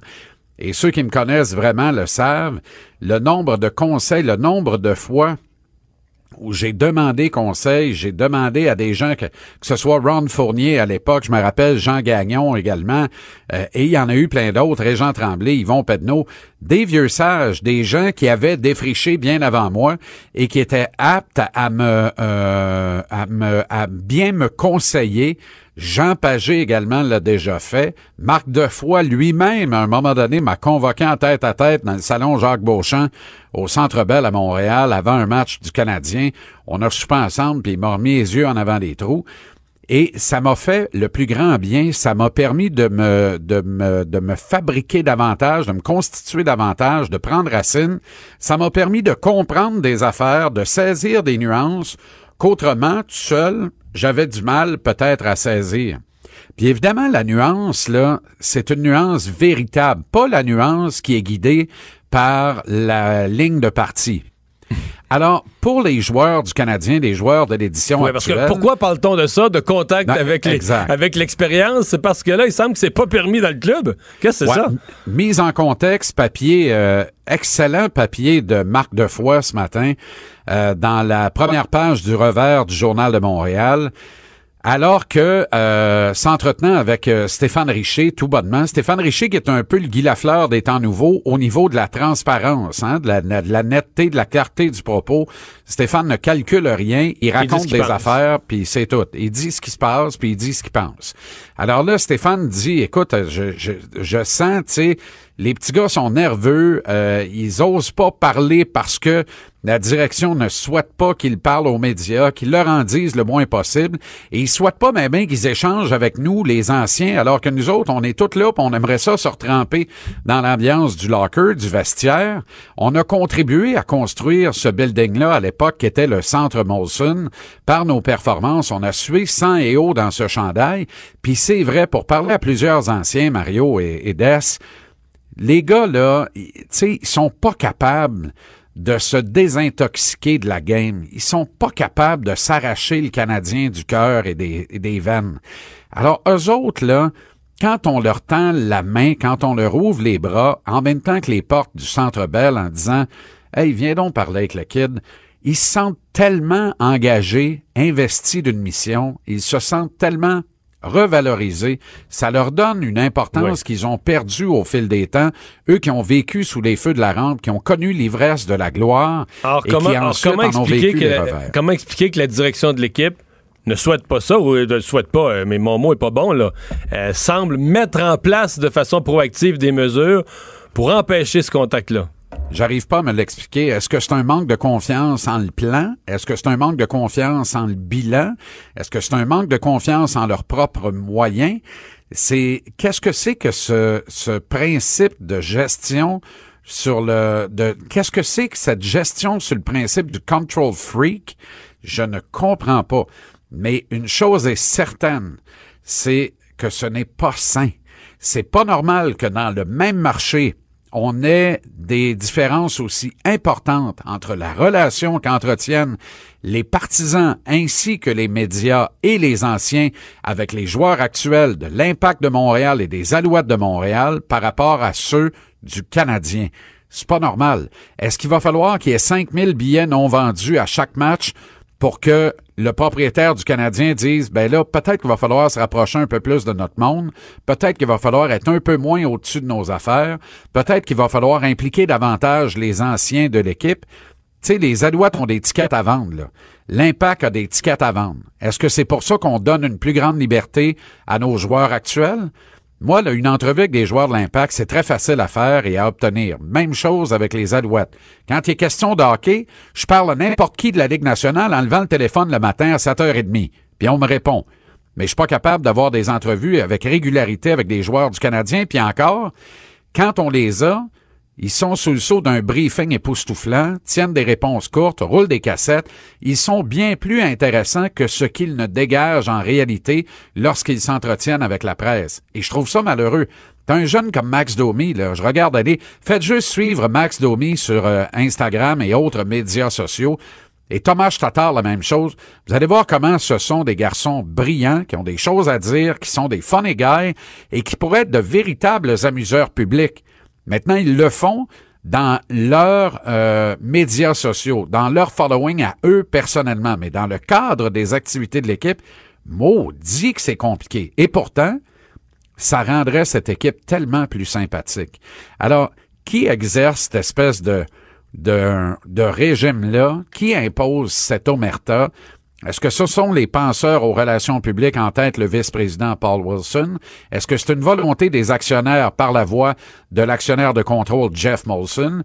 Est-ce que c'est carrément le directeur général Marc Bergevin qui tente de limiter les accès notamment aux anciens? Marc Bergevin qui lui-même était life of the party dans tous les vestiaires pour lesquels il a porté un chandail à titre de joueur durant sa longue carrière dans la Ligue nationale de hockey. C'est même un gars qui a réussi à étirer sa carrière parce que joueur somme toute moyen, mais il a étiré sa carrière sur le principe que tout le monde voulait avoir un Marc Bergevin dans le vestiaire, tellement il était respecté puis apprécié de ses coéquipiers. Pourquoi on ne se replonge pas dans ce contexte-là? Pourquoi lui-même n'est pas capable de dire, hey, ce que moi j'ai été pour certains dans ma carrière, je vais permettre à d'autres de mes joueurs actuels de l'être pour le reste des troupiers, puis ça va faire une meilleure communion avec le public, puis aussi de meilleures relations avec la presse, parce que ça devient lassant pour les membres de la presse, par ailleurs fort nombreux, tellement le Canadien est important à Montréal et au Québec, mais tabarouette, il n'y a pas de transparence et on ne sent pas que les petits gars ont une liberté. Je comprends qu'on veuille se tenir loin des scandales, puis de la révélation de trucs internes, des sujets sensibles euh, qui pourraient euh, porter noirs à l'organisation, euh, voire la salir ou l'entraîner dans des dédales. Alors, on est loin de l'époque où une bagarre entre joueurs se retrouvait à la une du Journal de Montréal. Mais ne me dites pas que ça arrive pas qu'il y a une bagarre entre des joueurs dans un vestiaire ou dans une chambre d'hôtel sur la route à l'époque où on vit aujourd'hui. Ça arrive encore. Peut-être moins, peut-être différemment, mais les conflits persistent à travers les générations. Sauf qu'on n'y a plus accès. On n'y a plus accès parce que on ne voyage plus avec l'équipe, parce qu'on n'a plus accès aux petits gars. Donc, on se tient plus avec. Elle est finie l'époque où euh, Pedno, euh, Tremblay et d'autres pouvaient jouer aux cartes ou au backgammon tantôt avec le coach, puis tantôt avec les joueurs, sur le vol de l'équipe vers Chicago ou Philadelphie. C'est fini ce temps-là. Alors aujourd'hui, il y a des murs partout. Et euh, je trouve que qui en souffre? Le public. Les médias, on fait ça, puis on vient avec, on s'habitue à tout, puis écoute bien, c'est notre job, on fait notre travail, puis après ça, on se fait reprocher de dire des choses ou de soutenir des choses, alors que dans le fond, il n'y a pas d'accessibilité. Alors, c'est sûr que des fois, faut y aller au pif. On essaie de pas trop le faire. Mais des fois, on est dans des suppositions qui ne plaisent pas à l'organisation. Mais on ne demande pas mieux que de valider nos suppositions avant d'aller à l'antenne hmm. avec. Maintenant, si on n'est pas capable de valider nos suppositions, ça va donner des suppositions à l'antenne. Il faut que l'organisation accepte de vivre avec ce travers, avec ce revers, et, et que Bergevin s'en offusque ensuite ben c'est pas mal la fin des haricots. Tu comprends? Mm. C'est là, à un moment donné, faites-vous une idée, puis ensuite, ben, tout le monde doit savoir sur quel pied danser et ayez une vraie transparence. Celle qu'a promise l'actionnaire de contrôle Jeff Molson au bilan de la saison catastrophique 2017-2018. C'est en avril 2018, là. Ça fait même pas un an et demi de ça, Mario. Ça fait un an et demi ou à peu près, là. Alors, le, le, le, président et propriétaire du club a dit, nous allons être plus transparents. On, a, on note que ça, on a manqué de transparence envers le public. Par conséquent, avec les journalistes, eh bien, ça aura duré le temps des roses. Hmm. Et bien, Andrescu qui est sur tous les plateaux aujourd'hui, là. Ouais. Jusqu'à Jimmy Fallon hier euh, à New York. J'adore Jimmy Fallon. Quel talk show de, de fin de soirée. C'est formidable. Mais de Good Morning America à Jimmy Fallon, voilà exactement le piège dans lequel je ne souhaite pas qu'elle tombe. Je comprends, là. On est sur les temps, vapeurs. le, train, le train passe cette semaine. Des fois, faut que tu faut que tu le prennes. Il faut juste pas qu'elle glisse à ne penser qu'à ça. Exact. Mais qu'elle fasse un 48 heures, comme on dit, pour, euh, pour passer à la gratte. Là, tout le Mais monde, tout le monde veut l'avoir. euh, tu te fais voir, tu te fais connaître. Je sais pas. Euh, Ça va pas se calmer quand elle va entrer au Canada. Là. Et qu'est-ce qu'on dira si elle refuse les opportunités d'apparition publique au Canada alors qu'elle les a acceptées à New York? Euh, en marge Ah, t'as du, raison, c'est un piège, piège, hein. Alors, à un moment donné, t'en acceptes une, t'en acceptes 25. Tu comprends? Parce qu'elles ont toutes de bonnes raisons d'être accordées ces entrevues-là. Moi, ce qui m'inquiète, c'est qu'elle y prenne goût, qu'elle tombe dans cette facilité-là, parce qu'avec cette facilité-là vient la perte potentielle du focus sur ce qui est le plus important. Comment se comporte-t-elle sur le court? On a manifesté le désir de se reposer après une semaine, une quinzaine chargée au US Open. Soit. On a dit, nous allons nous récluser, prendre du temps avec les amis proches, la famille, le chien Coco, à qui on a acheté un Chanel d'ailleurs, rien de trop grave, on va pas s'énerver. Non, non, mais la cinquième, et ça là, flamber 800 000 à la cinquième avenue, je dis pas que c'est ce qu'elle a fait, quand bien même elle l'aurait fait, tant mieux. Si elle peut euh, donner aux petits frères des pauvres l'ensemble de sa bourse pour se retrouver plus pauvre qu'eux autres, puis être obligé de continuer de jouer et de gagner, tant mieux. J'ai pas de problème avec ça. C'est pas une affaire de fric tant qu'à moi. C'est une affaire de garder le focus sur les Sur la bonnes bonne chose. choses. Et ça se perd était- très vite, hein? On le sait. Exact. À 19 ans, Mario, à 19 sais, ans. T'es émerveillé, t'es une princesse dans un magasin de, de, de, bonbons. Bonbons, c'est pas assez fort, là. Mets, le magasin que tu veux. Et t'es une princesse sur la cinquième avenue. Tout le monde euh, veut un petit bout de Bianca. Alors, on refocus, s'il vous plaît, et on garde le, le focus au bon endroit. C'est l'étape que Tennis Canada doit franchir avec ses jeunes stars maintenant. On a échoué avec Eugénie Bouchard. Pas vrai qu'on va échouer avec Bianca Andreescu. J'y sais, 17h, TVA Sport. Bonne émission. À demain, les amis. Salut. Et c'est maintenant le moment de la chronique culturelle. Anaïs qui est là. Bonjour. Hello! Et du nouveau pour Green Day. Ben oui, un groupe qui garde le focus. Green Day qui sera de retour en 2020 au mois de février, le 7 avec l'album Father Off. Et euh, ben là, Green Day, Billy Joe Armstrong, qui est, qui, qui est un personnage euh, en soi, a écrit sur les médias sociaux, donc je suis désolée, boucher euh, les oreilles des enfants, c'est à notre tour. Le rock a perdu de ses couilles, mais nous, on va montrer à tous ces connards qu'on en a encore. Donc ça, c'était écrit en gros aujourd'hui sur Facebook. Et euh, non seulement ils ont annoncé un nouvel album, Ça, c'est, mais- c'est- c'est monter les attentes. Il y a un risque à dire ça. là, parce Ben- que si on écoute ça puis que c'est bof, là, tu sais. on- Non? Et Surtout les que les derniers ouais, albums, mais là, ben, c'est là. ça, là, parce que là, Vincent, c'est un, un fan, là, trois fois en spectacle, c'est Oui, ça? oui, oui. Comment même... t'es en show, toi? Est-ce que tu sautes par Ben non, j'ai vieilli, là. Oh, Mais avant, c'était en avant, puis tu sais, euh, mais euh, maintenant, le parterre, là, j'ai, je passe mon tour. Moi un petit siège, là, assis, pour mon petit dos, ça une va. pause de temps en ça, temps. c'est correct. Mais, euh, mais Green Day, je veux dire, c'est des Ça showman. dépend des shows. Ça Il y dépend. a- il y a le- quand je suis allé voir euh, Twisted Sister, j'étais à la quatrième rangée quand même. Mais c'est Quatrième rangée debout, là, euh, Mais des- Expo T'es Québec. en avant, là. En avant, Expo Mais Québec. s'il y a des rangées, c'est parce qu'il y a des sièges. Non, non, non. euh, de, de- que- rangée, c'est un grand mot. Là, de monde. Il y avait trois, têtes, trois têtes devant moi debout. Mettons, ok, c'est une approximation du Ah ouais, Twisted Sisters? Ah oui? Ah oui. Ben, faut voir ce qu'il y a de meilleur. Ben, oui, c'est ça. donc Green Day. mais c'est ça, c'est que dans leur dernier album, c'était moins un- c'est un convaincant. peu mais ouais, mais c'est pour ça non, que je trouve que c'est- monter euh, la barre. là. Quand t'es un groupe vieillissant, sans méchanceté, j'ai le droit de dire ça, mais je suis vieillissant moi-même. Tu sais, de monter la barre comme ça, là? Ben, c'est sûr, mais en même temps, les- l'attente est là. Les gens aiment Green Day. Là, on s'attend à un nouveau, un côté un peu soul, même, même un côté Motown à tout ça. Et là, ils ont invité, à, c'est parce qu'il y a une tournée qui vient avec euh, ce nouvel album-là, la Ella Megatour.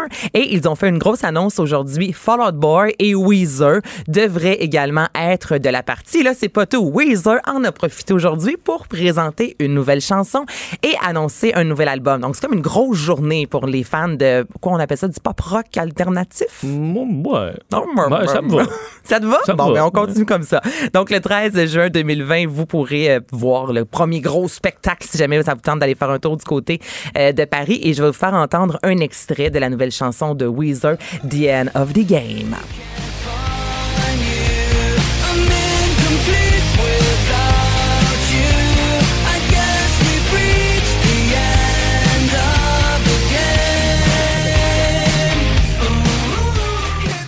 Ben, ça sonne Weezer. Que, Ouais. tu sais, on réinvente pas la roue, mais en même temps, c'est du euh, Weezer. Et l'album verra le jour le 15 mai 2020.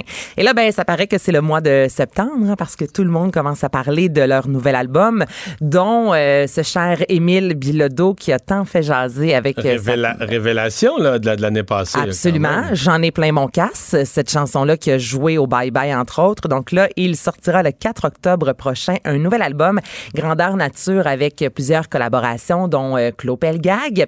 Et euh, je vais faire entendre son premier extrait, soit Romain Desbois, chanson qui parle de sexisme, de racisme, d'homophobie. On connaît Émile Bilodeau. C'est souvent des termes qu'il va aborder. Donc, je vous fais entendre un extrait. Parce qu'eux autres, sont bien moins éparpillés. C'est pas de ma faute si j'ai plein de flèches à tirer.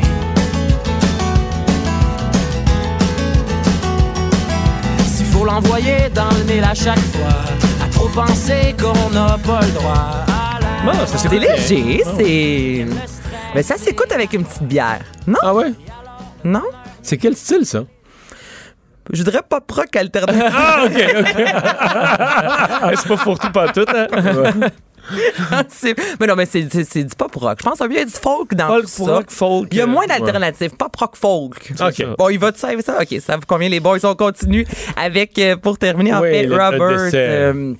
Frank, donc il y a même pas une semaine de ça, on apprenait le décès de Peter Lingberg, qui est un des plus gros photographes en fait au niveau de la mode, les dernières les icônes euh, de mode des années 90. Alors ça la semaine passée, là aujourd'hui, ça a été confirmé dans le New York Magazine euh, Robert Frank, qui est euh, un des plus gros, je vous dirais les plus importants photographes américains du 20e siècle. Avez-vous déjà vu passer quelques photos des Américains? Non, moi, ça, Ça vaut J'avoue que vraiment- Robert Frank, là, je le connais pas. OK, donc euh, Les Américains, c'est un livre qui est paru en 1958 en France, en 1959 aux États-Unis, parce qu'au début, les Américains ne voulaient rien savoir de ce livre-là. Et ce photographe a vraiment traversé les 48 États. Il a pris, il a pris 60, euh, 20, euh, re- je recommence. Il a repris 28 000 photos de ségrégation. Donc, à l'époque, on voyait l'autobus avec les Blancs d'un côté, les Noirs de l'autre côté, des jeunes filles qui faisaient de l'autostop, chose qu'on ne voyait pas beaucoup dans ces époques-là. Et il a gardé 83 photos seulement. Et c'est un livre en noir et blanc, tout comme Peter Lindbergh, qui était reconnu pour des photos en noir et blanc. Donc, c'est vraiment une autre façon, une autre approche. Et c'est une époque où euh, le mouvement hippie, là, on n'était pas loin de ça. Ça s'en venait, entre autres. Et euh, lui... euh, se foutait un peu des conventions. Il voulait montrer le côté humain et son livre Les Américains a vraiment révolutionné l'histoire de la photo parce que pour une fois, on voyait vraiment des humains, il n'y avait rien de, en bon québécois, stagé. On montrait la réalité des États-Unis. Alors, c'est vraiment un livre qui a été marquant et c'est la raison pour laquelle aujourd'hui, il y a plusieurs photographes qui ont tenu à le remercier d'avoir euh, pavé la voie à des photos euh, plus, euh, plus humaines, je vous dirais. Le retour de Mario Dumont. Pour nous rejoindre en studio, Studio à commercial cube.radio. Appelez ou textez 187 Cube Radio. 1877 827 2346.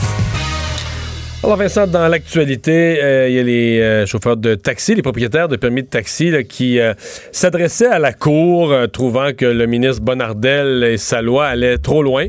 Oui, ils ont été déboutés euh, en cour supérieure, donc une, euh, une défaite pour euh, les chauffeurs de taxi qui voulaient freiner euh, le gouvernement du Québec dans son son de déterminer les compensations que pour les, les fameux permis. Donc c'est vraiment le, le, le nerf de la guerre de cette de ce conflit entre les chauffeurs de taxi et Québec.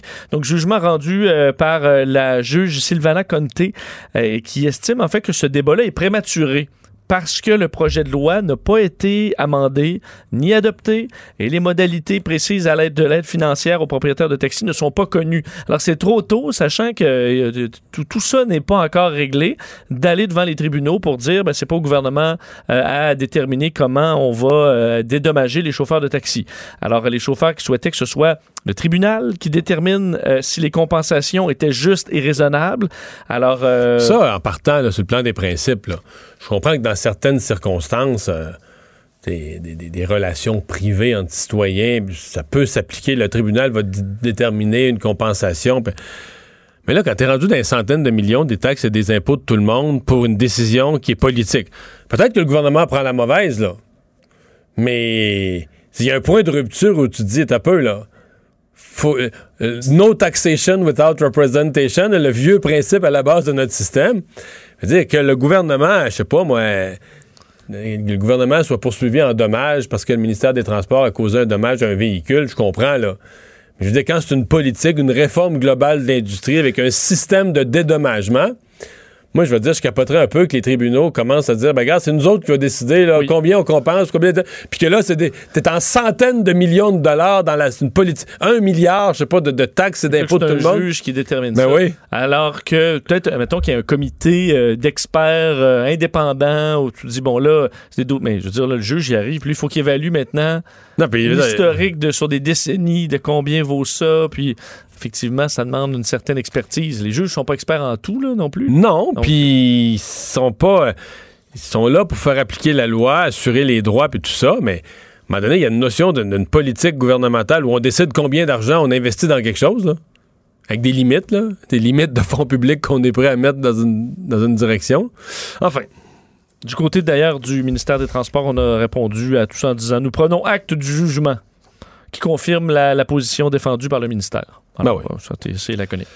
Alors, un autre départ euh, d'un personnage quand même dans une position sensible aux- autour de Donald Trump. Oui, c'est le quatrième euh, en liste, enfin le quatrième conseiller à la sécurité nationale qui quitte, euh, au fait qu'on ne verra plus, donc aux côtés du président américain Donald Trump. Il s'agit de John Bolton, personnage quand même assez controversé lui-même, assez... Un dur, disons, un, fau- un faucon, un disait-on. Un faucon, ben, clairement, quelqu'un qui poussait davantage vers les conflits militaires que vers euh, des, des résolutions diplomatiques. C'était d'ailleurs sa, sa position euh, euh, mise de l'avant avec l'Iran. Ce qui allait pas avec M. Trump, qui lui est un Ben, pacifiste. Non, ben en fait, qu'est-ce qui s'est passé? On non, mais pas Donald exactement. Trump, qui pour vrai est bien plus un pacifiste que tout ce qui est. Ouais, mais c'est lui qui l'a nommé là il n'y a pas si longtemps, là, John Ouais, Bolton. ça, c'est l'autre problème. dire, on le connaît, c'est Mais là, carrière. euh, M. Trump nomme des gens à répétition. Il- c'est pour ça que c'est jamais le bon. là. Effectivement. Et là, il y a une certaine querelle parce que, à savoir, est-ce qu'il l'a démissionné ou est-ce que euh, Donald Trump l'a congédié? Bon, alors a une petite guerre d'images parce que Donald Trump a envoyé, sur Twitter, un message disant euh, J'ai informé John Bolton hier soir que nous n'avons plus besoin de ses services à la Maison-Blanche. J'ai demandé euh, sa, démission. Tandis que John Bolton, lui, a envoyé un message comme quoi il avait présenté sa démission au président et que lui avait répondu On s'en parlera demain. Alors, on ne sait pas exactement quelle est la vérité là-dedans, ce qui est quand même pas. Mais je pense qu'il faut prendre la parole du président Trump, qui est toujours soucieux de la vérité, non? Oui, ben, euh, il a sa vérité, ça c'est sûr.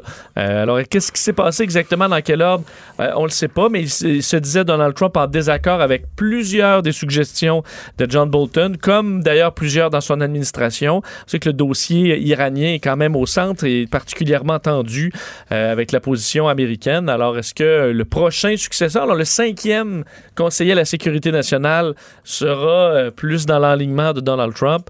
Euh, faudra voir, mais John Bolton, donc, il devra se trouver euh, un autre travail. Crise politique au, au Royaume-Uni. Donc, Boris Johnson qui a perdu encore une fois devant la Chambre sur l'idée de, de déclencher des élections anticipées. Et là, on ne sait même plus où est-ce qu'il s'en va. Est-ce qu'il pourrait se retrouver carrément être obligé de négocier ce qu'il a toujours dit qu'il ferait jamais, là, négocier un nouvel accord avec l'Europe? Ben, on en est un peu là, là à force d'impasse, euh, on- de nouvelles solutions qu'on voyait peut-être pas arriver euh, sont proposées, parce puisque Boris, Bo- Boris Johnson a affirmé euh, vouloir trouver un nouvel accord de divorce avec l'Union européenne. Après, il faut dire... Mais sa promesse, c'était de sortir sans accord. là. Oui, mais là, c'est qu'il n'a plus vraiment le droit parce que la, La Chambre lui a interdit. La, Chambre lui a interdit. Alors, on lui interdit de quitter sans accord alors que c'était, lui, sa proposition. Alors là, il devra trouver euh, autre chose. Alors, il va, et bon, il dit qu'il va s'évertuer à obtenir un accord d'ici le sommet européen des euh, 17 et 18 octobre prochains à Bruxelles. Euh, et, euh, Sauf que l'Europe a toujours dit, nous autres, c'est fini. La dernière proposition qu'on a faite à Theresa May, là, à- à- il y a plusieurs semaines, c'est ça, puis c'est à prendre ou à laisser. D'après moi, si Boris Johnson appelle en- à le, le reste de l'Europe et leur dit, moi, je vais négocier, ils vont y renvoyer la, ils vont y renvoyer une copie. de ça. Ils vont y retourner un courriel avec la copie de l'entente de... Oui, oui, oui. Mais euh, en même temps, Est-ce qu'ils peuvent. Tout le monde peut revoir ses positions. Euh, en fin d'après-midi, d'ailleurs, aujourd'hui, il reçoit à Londres euh, les, des représentants du Parti unioniste nord-irlandais, euh, alliés du gouvernement, parce qu'il y a quand même des questions très complexes avec euh, la façon dont on se sépare avec euh, ce qui se passerait avec la frontière avec l'Irlande du Nord. Alors, il y a beaucoup de dossiers très chauds qui ne sont pas réglés. Alors, on verra la suite des choses. On sait que hier, le- le- le- le président, qui est quand même qu'on voit souvent là, dans les extraits, lui qui écrit Order, ben, il a euh, euh, annoncé son départ le 31 octobre euh, prochain. Alors, ça, ça brasse une journée après l'autre. euh, c'est euh, c'est le chaos en Angleterre. Ce jeune garçon disparu euh, qu'on n'a jamais retrouvé, Ariel, Ariel Kouakou, euh, il y a maintenant une fresque en son honneur. Oui, œuvre très euh, touchante que vous pourrez voir dans les bulletins de nouvelles euh, ce soir de l'artiste Juliane Palma euh, qui a offert au père du petit Ariel Jeffrey Kouakou qui est disparu depuis le 12 mars 2018. On se souvient là, des battus, des opérations de recherche pour le retrouver qui malheureusement ont été bon, sans succès. L'artiste a offert au père de faire une fresque peinte en l'honneur de son garçon dans une ruelle de Montréal. Et, euh, eh ben, c'est chose faite. Il l'a présenté au père, d'ailleurs, euh, dans les dernières heures, qui était, semble-t-il, un peu nerveux. Hein, veux, veux pas. Tu, j'espère que ce, ce sera à ton goût. Et euh, finalement, il, bon, il dit que c'est un- le, le- la plus belle chose, le plus beau cadeau que Mais nous ayons vu les images, c'est très bien fait, La- elle est, c'est très beau, euh, très coloré. D'ailleurs, le père dit c'est le côté coloré représente bien mon garçon. Il dit même on a des photos qui ne représentent pas aussi bien euh, leur garçon. Alors c'est une- c'est vraiment bien fait. C'est très beau. Alors, euh, vous pourrez euh, ben, le voir, c'est coin euh, de la rue Masson et de la 7e avenue.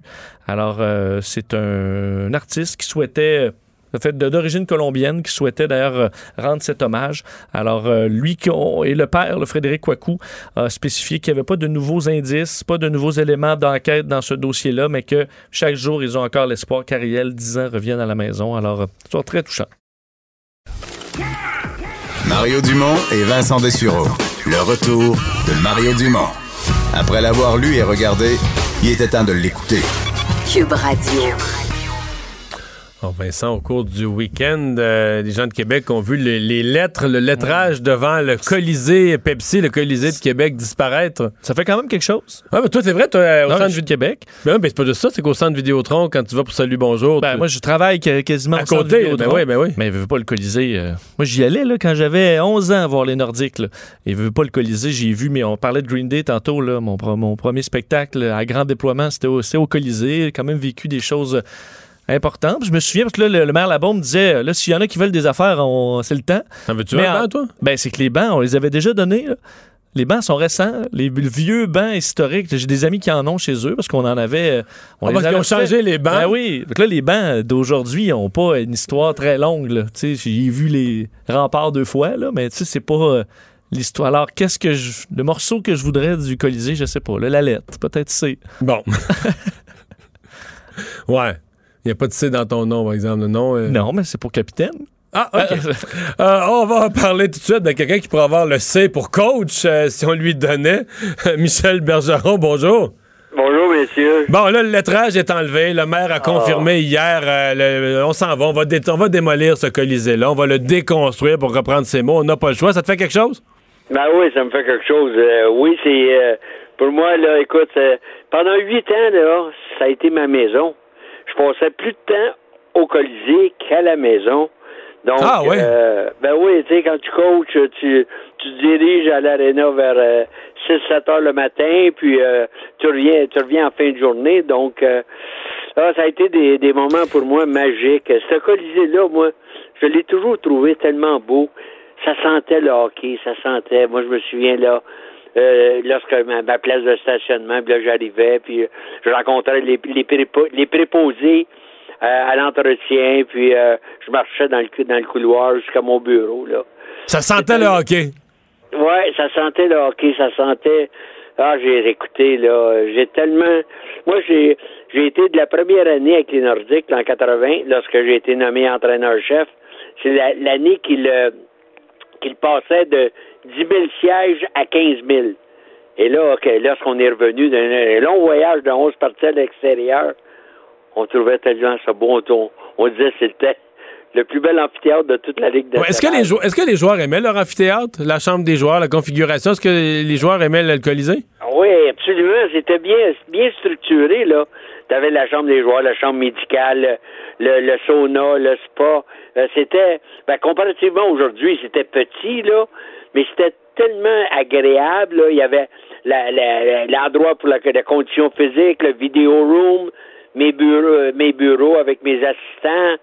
Euh, c'était c'était bien. C'était plus petit. Quand on compare à aujourd'hui, là, les amphithéâtres, c'est énorme, on, on se perd finalement. Tandis que, ben, dans mon temps, il n'y avait pas ce que, comme aujourd'hui, là. Ouais, Il y, a une nouvelle- il y a une nouvelle génération d'amphithéâtre, on pourrait dire. Hey, Michel, euh, reparle-nous de, ta- de la journée du coach. D'abord, il y a combien de pièces ou de secteurs dans le Colisée qui sont importants pour le coach? Parce que maintenant, on est proche de la. Quand il y a des entraînements, on se rapproche de la patinoire. Après ça, il y a les, il y a les bureaux de l'administration. C'était-tu dans le même cas? Parle-nous un peu de- des trois, quatre lieux là, qui étaient importants pour le coach dans sa journée. Moi, là, moi, là, toutes les fois que j'arrivais au Colisée, là, d'abord, mon, mon, mon gérant, Maurice Fillon, était très tôt, lui aussi, là. Je passais par euh, le deuxième étage, euh, le troisième étage. Maurice, son bureau était au troisième étage. Puis là, ben, j'allais faire mon petit tour, prenais mon café avec Maurice, préparais. Puis là, je descendais en bas, je préparais, préparais l'entraînement, préparais l'entraînement avec mes assistants. Chacun de mes assistants avait son propre bureau, qui était près de, la pièce vidéo, là qu'on aime bien, nous, les entraîneurs, aller regarder continuellement. Puis après ça, ben, le- la, la, la, la pièce adjacente à tout ça, ben, c'est le vestiaire des joueurs. Le vestiaire donc, des joueurs, ton ben, bureau, ton bureau, le bureau des assistants coach, la, le vidéo room, la chambre pour les, les vidéos, puis la chambre des joueurs, là, on est vraiment dans le même, même, même secteur, dans le même coin. Oui, absolument. On avait un passage entre la chambre des joueurs et la chambre des entraîneurs. Tu sais, à un moment donné, on veut toujours que ça soit euh, particulier. On veut pas que les entraîneurs soient toujours près des, joueurs. Puis les joueurs veulent avoir la paix aussi. Ils veulent pas avoir l'entraîneur continuellement dans leur face. Les, les, les joueurs aiment bien euh, aller là, dans, le spa, jaser, euh, ou dans le sauna, puis euh, compter leur, leur, euh, leur, ben, je dirais pas leur mensonge, là, mais compter combien ce qu'ils font, puis combien combien qu'ils pourraient faire, puis se comparent un à l'autre, puis ils parlent des coachs. Ben, je dirais, il- Vario, il parle contre les coachs. Comprends-tu comment ça marche? Je crois pas ça, moi, Michel, là, qui parle contre Non, les coachs. Non, non, mais, mais j'en- mets un peu, là. Mais écoute, pour moi, là, je te le dis, là, j'ai tout ça dans j'ai tout ça dans, dans, dans la tête, là.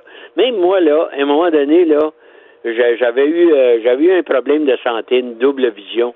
Puis j'avais été au Colisée à 10 heures le soir, lorsque tout était rétabli. J'avais demandé au préposé d'allumer les lumières, puis j'allais j'étais allé patiner seul pour voir si ma vision était correcte. Puis c'était comme c'était comme tout à fait normal. C'était chez nous. Le Colisée était chez nous. J'avais les clés d'à peu près de tous les appartements.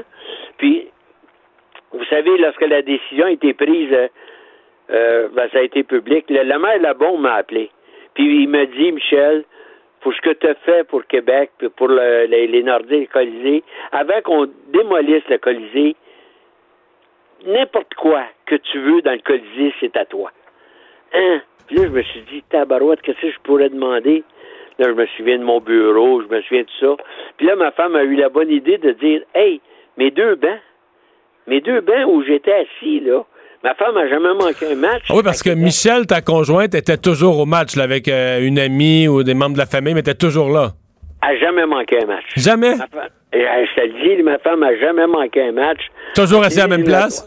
Oui, la seule fois que qu'elle est venue près de manquer un match, c'est contre en 87 contre les Whalers d'Hartford, lorsque Maurice Filion m'avait dit le matin, si on gagne pas, je suis obligé de te congédier. Là, je suis arrivé à la maison, je- ma femme a dit, là, là, je suis arrivé à la maison le midi après l'entraînement, ma femme me demande, euh, Michel me demande qu'est-ce que tu veux manger? Ah, j'ai dit, n'importe quoi, j'ai dit, je coach le match le plus important de ma vie. Ben, dit, voyons donc, elle dit qu'on joue contre les Whalers d'Hartford. Oui, mais là, je compte l'histoire. J'ai dit, Maurice est venu me voir, puis il me dit, si on gagne pas, je suis obligé de te congédier. Et Marcel Aubu était parti, lui. Marcel Aubu avait donné l'ordre, mais Marcel Aubu avait déguerpi. Fait que, là, là, j'étais nerveux en tabarouette. Puis ma femme avait dit, je veux pas aller au Colisée. Moi, j'ai dit, faut que tu sois là. Faut que tu sois absolument là. Puis finalement, ben, Elle était là. elle était là. On a gagné le match. T'as gagné le match. On a gagné le match. Après le match, euh, Maurice Fillion est descendu à mon bureau avec les yeux tout rougis. Puis j'ai dit, qu'est-ce qui arrive, là, Maurice? Ça veut-tu dire que le prochain match que je perds, je congédie? Il dit, puis je te ferai jamais ça. Il me dit, je te ferai plus jamais ça. Je te ferai plus jamais ça. Et moi, je voyais, Maurice, pour moi, j'ai été un père adoptif. Puis je voyais que ça il faisait de la peine, mais ça venait pas de lui. C'est ça qui m'a fait le plus mal. Puis euh, finalement, ben, on a continué, puis euh, j'ai, j'ai mes deux bancs encore à la maison. Ma femme a les deux bancs. Puis euh, c'est le souvenir que je garde euh, du Colisée de Québec. Eh bien, Michel, euh, merci d'avoir euh, pris le, le temps de nous parler. Mais juste un petit mot, parce qu'hier, quand même, le, le- le tournoi de golf, c'était comme la relance euh, de la, de la nouvelle saison du Canadien.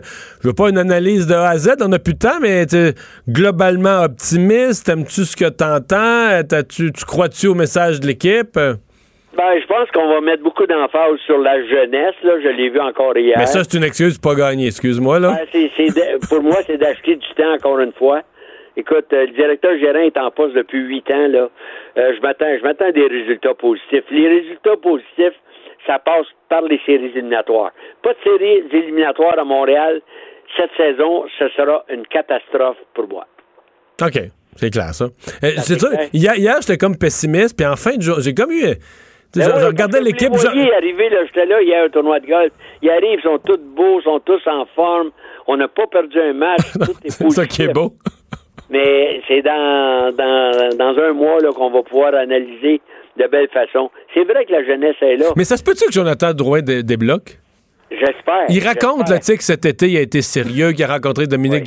Je, je me suis posé la question, mettons, tout à- un miracle, mettons, tout à coup, le Canadien se ramasse avec un marqueur de, de, 80-90 points, un vrai leader offensif. C'est-tu c'est-tu impossible? Je suis complètement fou ou c'est un petit espoir qu'on peut avoir? Non, non, non, c'est une bonne façon de penser. Moi aussi, je pense que euh, Jonathan va, euh, va, va, va, va sortir du lot. euh, c'est un, un joueur tellement talentueux, là. Je pense qu'avec la maturité, euh, écoute, il, il a connu d'une saison, une saison de misère l'an passé, mais ça a été quand même dans, dans sa carrière une, c'est les meilleures statistiques qu'il a eues. Ouais, c'est parce que sa, sa saison était pas si pire, c'est parce qu'il a arrêté Non. le 1er février, quelque chose comme ça. là? Ouais, c'est la fin qui a été euh, désastreuse, là, et euh, surtout l'avantage numérique. Hein. Le Canadien, là, a besoin de Jonathan Drouin, là, comme d'un pilier. Il faut pas que... Mais par contre, par contre, Mario, l'an passé, Jonathan Drouin était muté sur un troisième trio. Il faut que Jonathan Drouin soit parmi les six meilleurs attaquants. Tu sais, à un moment donné, là, faut, des fois, l'erreur, faut que tu l'oublies, faut que tu penses euh, positif. Il faut que M. Jonathan Drouin devienne un leader dans cette formation. Hey, Michel, merci beaucoup. Merci, Mario. Salut. C'est vrai que c'est quelque chose pour. Il n'y a pas grand monde qui peut dire ça, le Colisée, c'était comme ma maison. Là. Effectivement. J'avais les clés de tout. euh, J'arrivais à 7 h le matin. euh, un soir, je suis allé tout seul. J'ai patiné tout seul sur la glace. Oui, ben lui, il y a un des rares qui a un lien aussi fort avec le, Ouais, ben, avec c'est ça qu'on voulait lui, lui parler aujourd'hui au moment où on va le, le démolir. Quoique j'imagine qu'il y a des employés, des gens qui ont travaillé là euh, Oui, toute leur vrai. vie, puis qui de voir ça euh, se démolir, ça doit leur faire un petit euh, pincement, assurément. On s'arrête. Le retour de Mario Dumont, l'analyste politique le plus connu au Québec. Cube Radio. Autrement dit. On va tout de suite euh, parler Emmanuel Latraverse pour notre chronique euh, politique. Bonjour, Emmanuel. Bonjour. Bon, disons que c'est pas long à trouver notre sujet aujourd'hui parce que Euh, j'ai- vu le communiqué il y a quelques minutes, le- vraiment officiel, officiel, M. Trudeau qui annonce son passage demain, 10 heures, à Rideau Hall pour rencontrer la gouverneure générale et déclencher l'élection. Mais oui, depuis le temps qu'on en parle, c'est bien, c'est demain.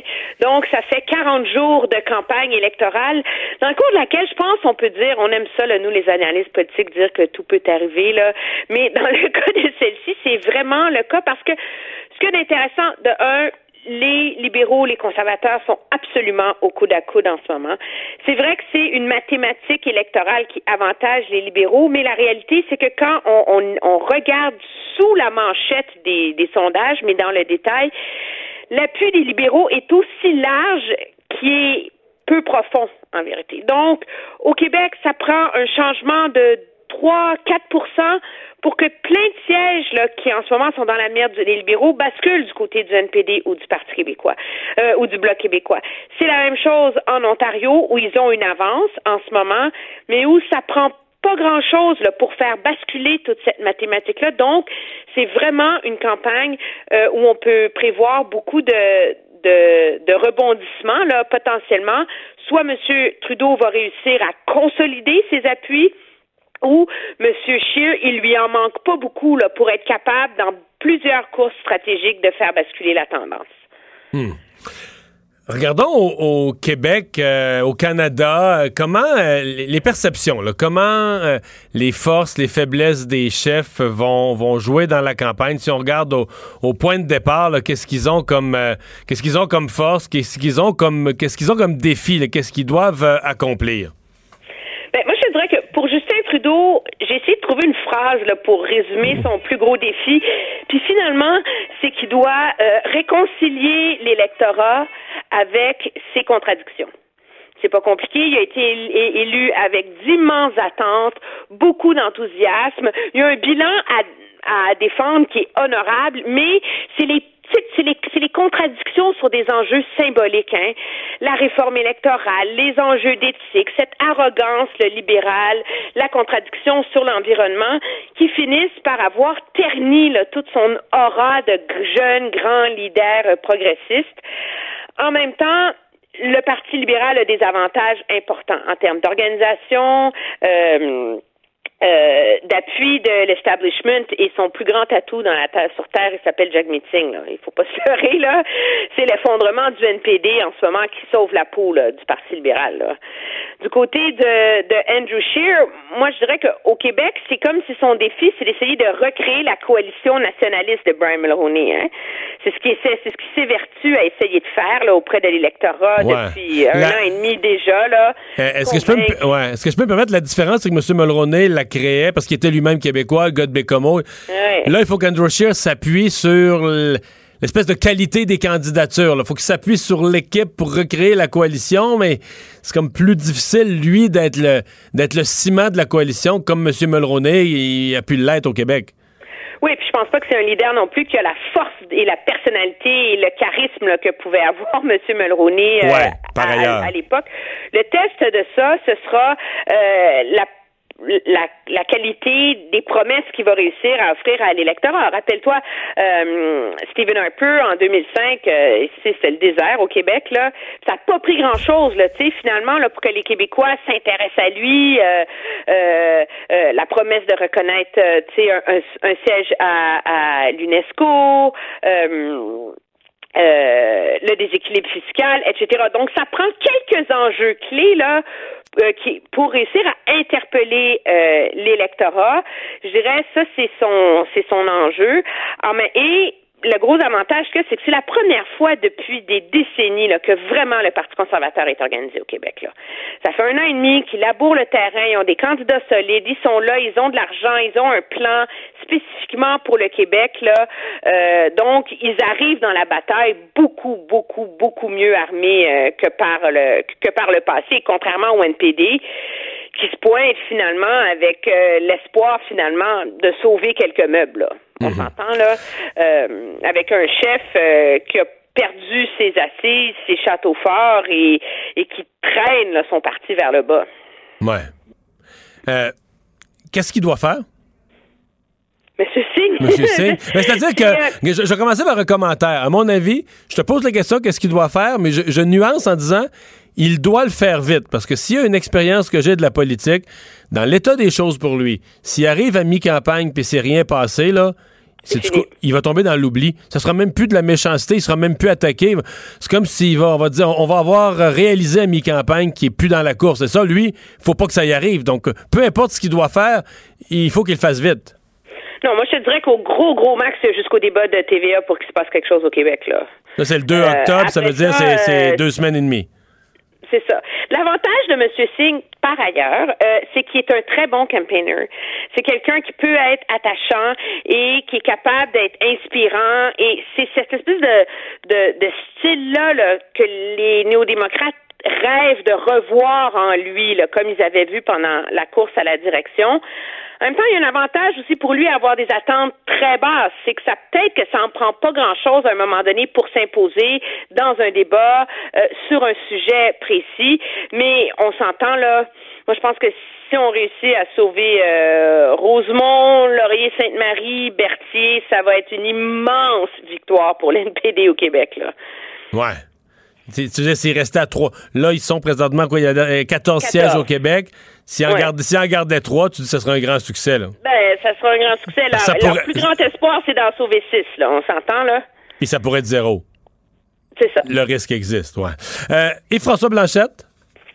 Mais Yves-François Blanchette, il a l'avantage d'avoir de projeter l'impression d'entrer dans la campagne avec le vent dans, dans les voiles. Je dis impression parce que objectivement, là, le taux d'appui du Bloc québécois en ce moment, c'est le même que le jour du vote en 2015. Là. Donc, Oui. C'est pas comme si c'est- une vague puis- bloquiste, sais-tu quoi, absolument euh, un engouement monumental. Puis même par rapport au plus sombre jour de Martine Ouellette, il est 2-3 points de plus, là. Non, non, non, c'est ça. Sauf que lui aussi, son meilleur ami, c'est Jack Meeting. là.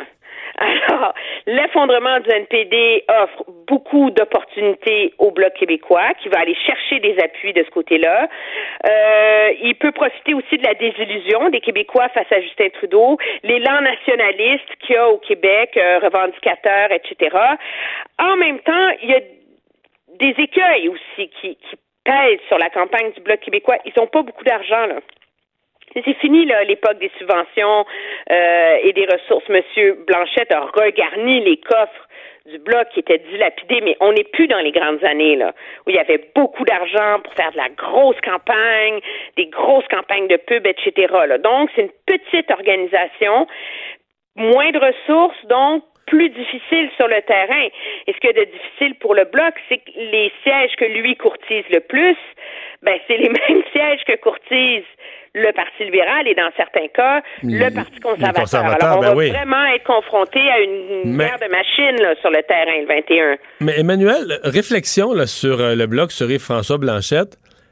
Mettons depuis, mettons depuis que les vacances d'été sont à peu près finies, le fin août. là. C'est juste, je veux dire, c'est pas une si longue période, là, mais c'est la période qu'ils avaient. Il semble que le bloc parvient pas beaucoup à faire la nouvelle. Sais, à, à s'imposer dans l'actualité, à, à exister dans l'actualité. Il me semble que, euh, bon, je comprends que quand ils font la nouvelle, là, si on se reporte à l'époque de Martine Ouellette, ils faisaient la nouvelle parce que c'était ridicule, ça démissionnait, ça claquait à la porte. Là, il n'y a plus de ça. Donc, le Bloc a retrouvé, on pourrait dire, son aplomb, une dignité, sous Yves-François Blanchette. Mais Ouais, la- efficace là, comme chef d'opposition, il faut le dire. oui, mais il n'y a pas, il y a pas. Est-ce qu'il y a eu beaucoup de. Tu sais, qu'est-ce qu'ils ont. Non.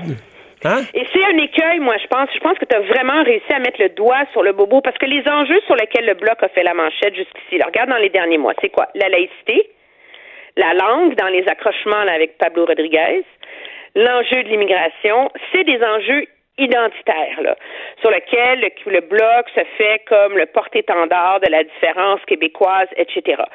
Ça, c'est un message, d'après moi, qui peut être très porteur dans un contexte où c'est une genre de campagne là, où il n'y a pas de grand engouement, il n'y a pas une vague, tu sais, c'est comme ça se bat, trois, quatre, là, tu sais. a- Mais dans un contexte où une campagne, s'il se passe quelque chose là, vers le deux tiers de la campagne, qu'il y a M. Trudeau, M. Scheer réussi là, à consolider une avance, là, le discours de M. Blanchette de moins- devient moins efficace parce qu'il va devoir contrer l'argument de ses adversaires qui est l'attrait du pouvoir. Là qui est quand même euh, efficace, là, surtout face à Justin Trudeau, qui a quand même une bonne organisation des assises au Québec, c'est c'est beaucoup de sièges, là, et, euh, et face à un Andrew Scheer qui peut peut-être réussir à faire une excellente campagne au Québec. Là. Donc, le, le chemin, la, la route vers la victoire, vers les 20 sièges dont rêve le Bloc québécois, elle est là, elle est claire, on voit par où elle peut passer, mais c'est un chemin qui est quand même très étroit, je crois, en termes Ouais. de stratégie électorale. Mais on se comprend que la difficulté, autant pour le NPD que pour le Bloc ou les autres ou les Verts, c'est que si on est à deux semaines du vote, une semaine du vote, dans un face-à-face là, extrêmement serré, impossible à prédire entre libéraux et conservateurs, c'est que les uns et les autres vont courtiser les Québécois en fou en disant, écoutez, les conservateurs vont dire aux Québécois, si vous voulez vous débarrasser de Justin Trudeau puis avoir un gouvernement différent, euh, votez conservateur. Puis les libéraux vont dire, si vous voulez éviter de revenir en arrière, les dangers d'un gouvernement conservateur, votez libéral. Mais dans les deux cas, les électeurs vont subir une forte pression pour voter pour un des deux partis qui mènent la course, là, et de, de fait, laisser tomber les autres. C'est ça le danger. Si ça devient très, très Oui. serré entre libéraux et conservateurs. Ou l'alternative, c'est qu'il y ait potentiellement deux sortes de campagnes électorales au Québec. Est-ce qu'on a une campagne où finalement c'est le choix des, des Québécois de voter pour le pouvoir ou contre le ou contre là, qui va faire la différence, ou est-ce que si c'est si serré que ça, un parti comme le Bloc par ailleurs va être capable d'avancer très efficacement l'argument de la balance du pouvoir. C'est vrai. C'est un bon point. dans un scénario euh, minoritaire qui aussi était à l'époque un des meilleurs arguments de Jack Layton auprès de l'électorat, parce qu'il avait, il avait utilisé ça de manière très, très, très, euh, très efficace. Là. Ça, c'est sans calculer qu'on ne sait pas ça va être quoi l'effet des verts au Québec. J'ai regardé, là, la dernière élection, le, dans à peu près tous les comtés, les verts n'ont pas dépassé 2,5% d'appui, sauf deux. Puis là, sont quoi dans les sondages au Québec? Sont fait la moyenne des sondages une dizaine de pourcents, à peu près? Oui, à peu près. Mais les seuls les seuls comtés là où c'était vraiment passé quelque chose pour les Verts, là, c'était dans Pierre Boucher, Verchères, les Patriotes, là où se présente euh, Stéphane Bergeron là, pour le Bloc québécois. Et pourquoi les Verts avaient eu 8,5% C'est parce que c'était J.C. Lauzon, leur candidat. Ah oui, c'est vrai! Oui, monsieur! Si On je m'en souvenais plus! Mais le- les Verts peuvent venir jouer les troubles fêtes aussi, là. Ouais. Mais, les, verts, les euh, Verts peuvent aussi vivre. euh, tu sais, là, les Verts, l'enthousiasme est au maximum. Je comprends qu'ils sont aidés parce que tout le monde ne parle que d'environnement. Puis vu que leur parti s'appelle Vert, ça peut les. Ils ont, ils ont, disons, ils ont le bon nom. Ils ont le bon nom de parti. Mais outre ça, tu sais, cette semaine sur Madame May puis l'avortement, euh, moi, j'ai des gens qui m'ont posé des questions en disant c'est quoi ça? C'est un parti qui est quand même fragile. Est-ce que si on en découvre plus ou si on se met à regarder? Pour moi, c'est quand même très, très, très à risque là, que euh, ça déçoive un petit peu. Là. Tu sais, que durant la campagne, ça, plutôt que de continuer à monter, ça fasse comme Ah ouais, euh, peut-être qu'on a. Peut-être Ben, qu'on. Plus gros défi de Mme May, c'est de passer le test de la réalité. Mme May est une militante environnementaliste immensément aimée, respectée au Canada anglais, mais dans les campagnes dans le passé, elle a un peu eu le traitement que Québec solidaire avait dans le passé au Québec. Là, elle est sympathique, elle est à gauche, elle est environnementale, personne s'attaquait trop, trop fort à elle. Là, là euh, il va avoir un, un test plus difficile. Moi, je pense que, écoute, elle s'est embourbée sur la question de l'environnement. Encore à ce jour, j'ai écouté toutes les entrevues que- qui ont été données sur le sujet depuis ce matin à la radio, etc. Je ne comprends pas ce qu'il veut dire.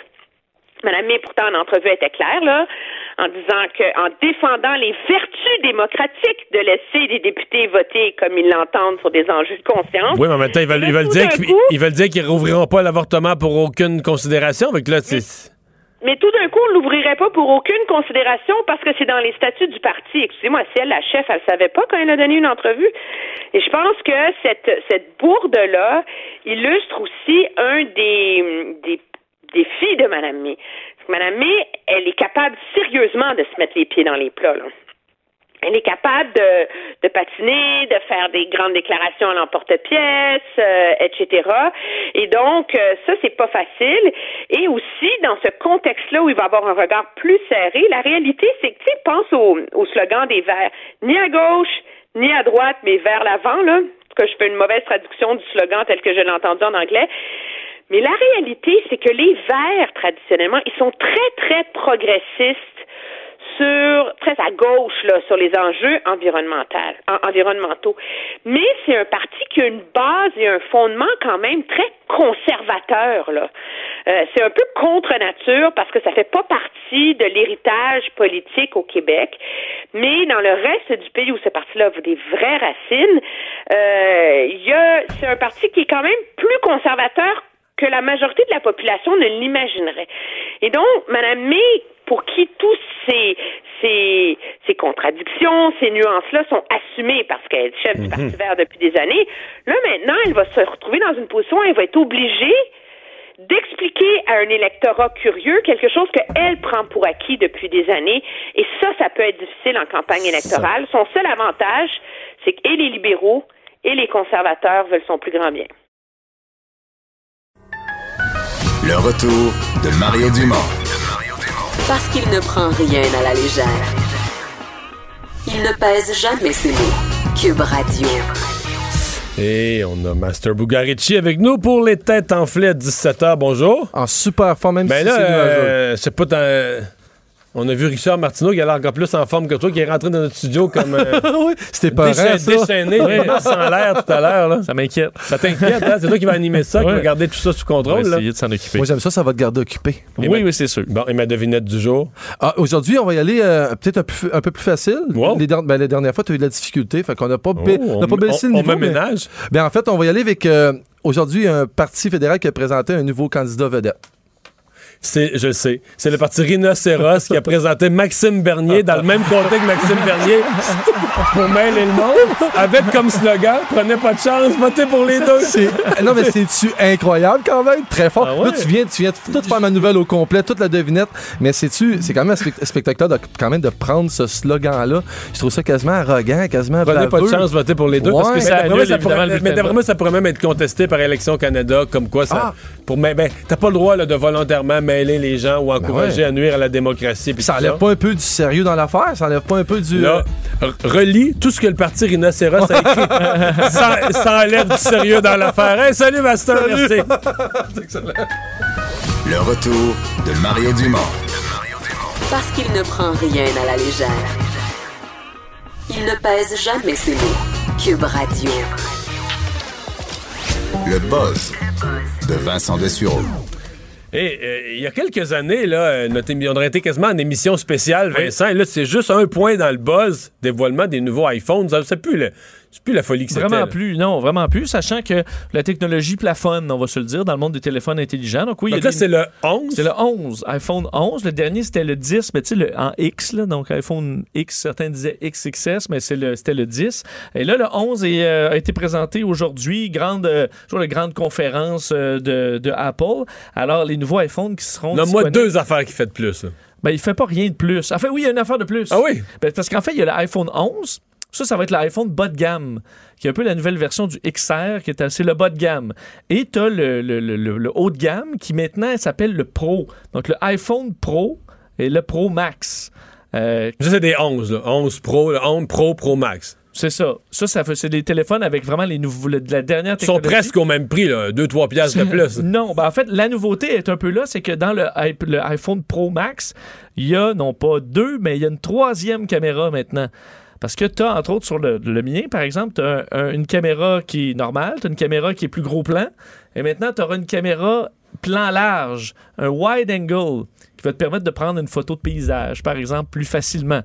Alors là, tu te retrouves avec un, un- en arrière là, de ton téléphone un grand carré avec euh, Trois lentilles, trois- trois caméras. d'autres capteurs. Alors, euh, entre autres, un des avantages, c'est que tu peux, par exemple, tu filmes, je peux filmer avec tes trois caméras en même temps, puis ensuite choisir mon, en- mon, mon zoom préféré. Tu comprends? Ah, OK. Alors ça, ça peut avoir des trucs quand même intéressants. Euh, sinon, ben, c'est surtout la rapidité. Au niveau de parler au téléphone, de parler à quelqu'un, allô, Ça comment tu vas? Ouais, ça parle pareil se il y a ressemble. 10 générations à Ah, peu près. OK, OK. Euh, alors bon, de, le- le- de- d'intelligence artificielle qui va améliorer les images, ce genre de trucs-là, mais c'est vraiment... À la marge, là. Ouais, c'est ça. Il n'y a pas de grande révolution. Là où il y a peut-être combien on paye pour si peu, si peu d'amélioration? C'est que maintenant, comme moi, là, mon, mon- mon- j'ai acheté celui de l'an passé. Là. OK. Donc le top, là, c'est m'a coûté à peu près 1200. Considère comme C'est très cher. énorme. Mais maintenant, pour 1000,49 T'as la version bas de gamme du iPhone. Tu vas avoir juste le 11 euh, qui n'a pas toutes les fonctionnalités dernier cri. Il n'y a pas beaucoup de mémoire non plus. Ben, en fait, là, je t'ai donné la version avec le minimum de mémoire selon moi parce qu'il faut faire attention avec les iPhones, mettre toujours tu une version de mémoire qui n'est pas achetable. Les médias vous sortent ça, mais c'est pas ça le vrai prix. Là. Ça vous prend, si vous achetez un téléphone nouvelle génération avec toutes les capacités de prendre du HD, ben ça vous, vous pouvez avoir 64 gigs. Alors, ça vous prend au minimum tu la prends deux version- photos pour ta Ben, mémoire là, plein. Puis alors, je vous donne les prix d'une version qui fait du sens, c'est-à-dire 128 gigs avec le, la version minimum euh, du, du petit, c'est 1049 dollars canadiens. Puis si tu vas dans le Pro et le Pro Max, là, 1600. c'est beaucoup. 1600 dollars pour euh, le, le- le- le- le minimum. là. Alors, 1600 plus taxes. plus votre ticket case qui va coûter 60 ça vous êtes pas loin Ouais, puis là, t'as 2000. quasiment pas le choix de prendre la, la- la protection là, au cas va ou vous rajouter un 200 peut-être. Alors, vous êtes pas loin du 2000 maintenant pour avoir le top. Mais on s'entend à dire c'est le pro. Donc, c'est fait pour des gens, des professionnels. Hein? Ben oui. Sinon, le 11, ça- vous, vous devrez débourser plus de 1000 Puis Apple a aussi dé- dévoilé son App- Apple Arcade, Apple TV+, donc des nouveaux services de jeux vidéo, entre autres, qui seront euh, payants. Un nouveau iPad, une nouvelle Apple Watch. Alors, tout ça euh, va se relancer bientôt. Pourquoi les mariages sont-ils en baisse? Oui, une, une, euh, parce que bon, il y a moins de mariages, on le sait un peu partout, et l'université du, euh, en fait, euh, Cornell University a publié une, une étude où ils ont un avis différent sur pourquoi il y a moins de mariages, et c'est en raison de du trop faible taux de d'hommes étant euh, économiquement attirants. Donc avec assez d'argent pour Les ait- hommes sont trop pauvres. les hommes sont trop pauvres. En Ben fait, voyons, ils ont dit les- s'ils prennent les hommes mariés et les non mariés, du moins dans leur petite étude, euh, les, euh, les non mariés sont euh, gagnent 58% de moins. Alors eux disent euh, c'est épouvantable. Donc, quand un homme est riche, les femmes vont être plus incitées à dire, ben, regarde, on va, on va sceller là, on va sceller euh, l'union par la loi. ben c'est On va euh, notarier ça. eux disent que les chiffres c'est ce qu'ils disent des, Ouais. des, euh, des hommes qui Ah, mais sont maintenant, il y a beaucoup de femmes qui gagnent plus, là. Oui, mais c'est peut-être ça qui fait baisser le taux d'hommes aussi, parce que rendu là, on s'entend, il faut que tu sois de peut-être un salaire qui se ressemble. Alors, si tu as des femmes qui gagnent beaucoup plus, ben, pour eux, un homme qui gagne moins cher, il gagne plus cher. Mais ça que- peut être l'homme à ce moment-là qui va insister pour se marier. Oui, mais il faut croire que l'effet n'est pas des Ça deux va côtés. moins dans ce sens-là. Alors, il manque de- d'hommes attirants économiquement, et c'est ce qui ferait baisser le taux de mariage aux États-Unis, selon eux. Et quel est le problème avec le mémorial du 11 septembre? Un problème qu'on a depuis plusieurs, en fait, depuis la création de ce, de, de cet homme, en fait, le, le site, évidemment, de Ground Zero. où on va aménagé. souligner demain, évidemment, le, le triste anniversaire. Et autour du 11 septembre, pendant sept jours, on allume ces immenses colonnes lumineuses euh, qui vont éclairer le ciel pour représenter là où se retrouvaient les deux tours. Et il semble qu'il y ait 160 000 oiseaux par année qui se retrouvent en, euh, en- en danger en raison de ces immenses projecteurs lumineux vers le ciel. Parce que qu'est-ce qui arrive? en pleine période migratoire, il semble que ça pose problème. Ils se mettent à tourner autour des lumières OK, les oiseaux migrateurs qui descendent vers le sud, là. sont attirés par perdus. Manhattan et vont se retrouver perdus de sorte qu'on est obligé de les éteindre. On calcule le nombre d'oiseaux, puis maintenant on les éteint, ça les libère, on les ramène. Là, il y a des oiseaux de proie qui se ramassent là-dedans, qui chassent les petits oiseaux. Alors c'est un peu le bordel. Et on, certains demandent à ce qu'on les éteigne carrément, mais c'est c'est quand même magnifique à regarder et très lourd de sens. Alors qu'est-ce qu'on fera dans les prochaines années avec ce, euh, ce, ce- ce mémorial au 11 septembre? On verra. Dilemme. Évidemment, demain, c'est le lancement des élections par Justin Trudeau, 10h chez Julie Payette. Oui, 9h30, on sera en émission spéciale sur LCN. On va vous parler de ça demain, 15h sur Cube. Salut. Cube Radio.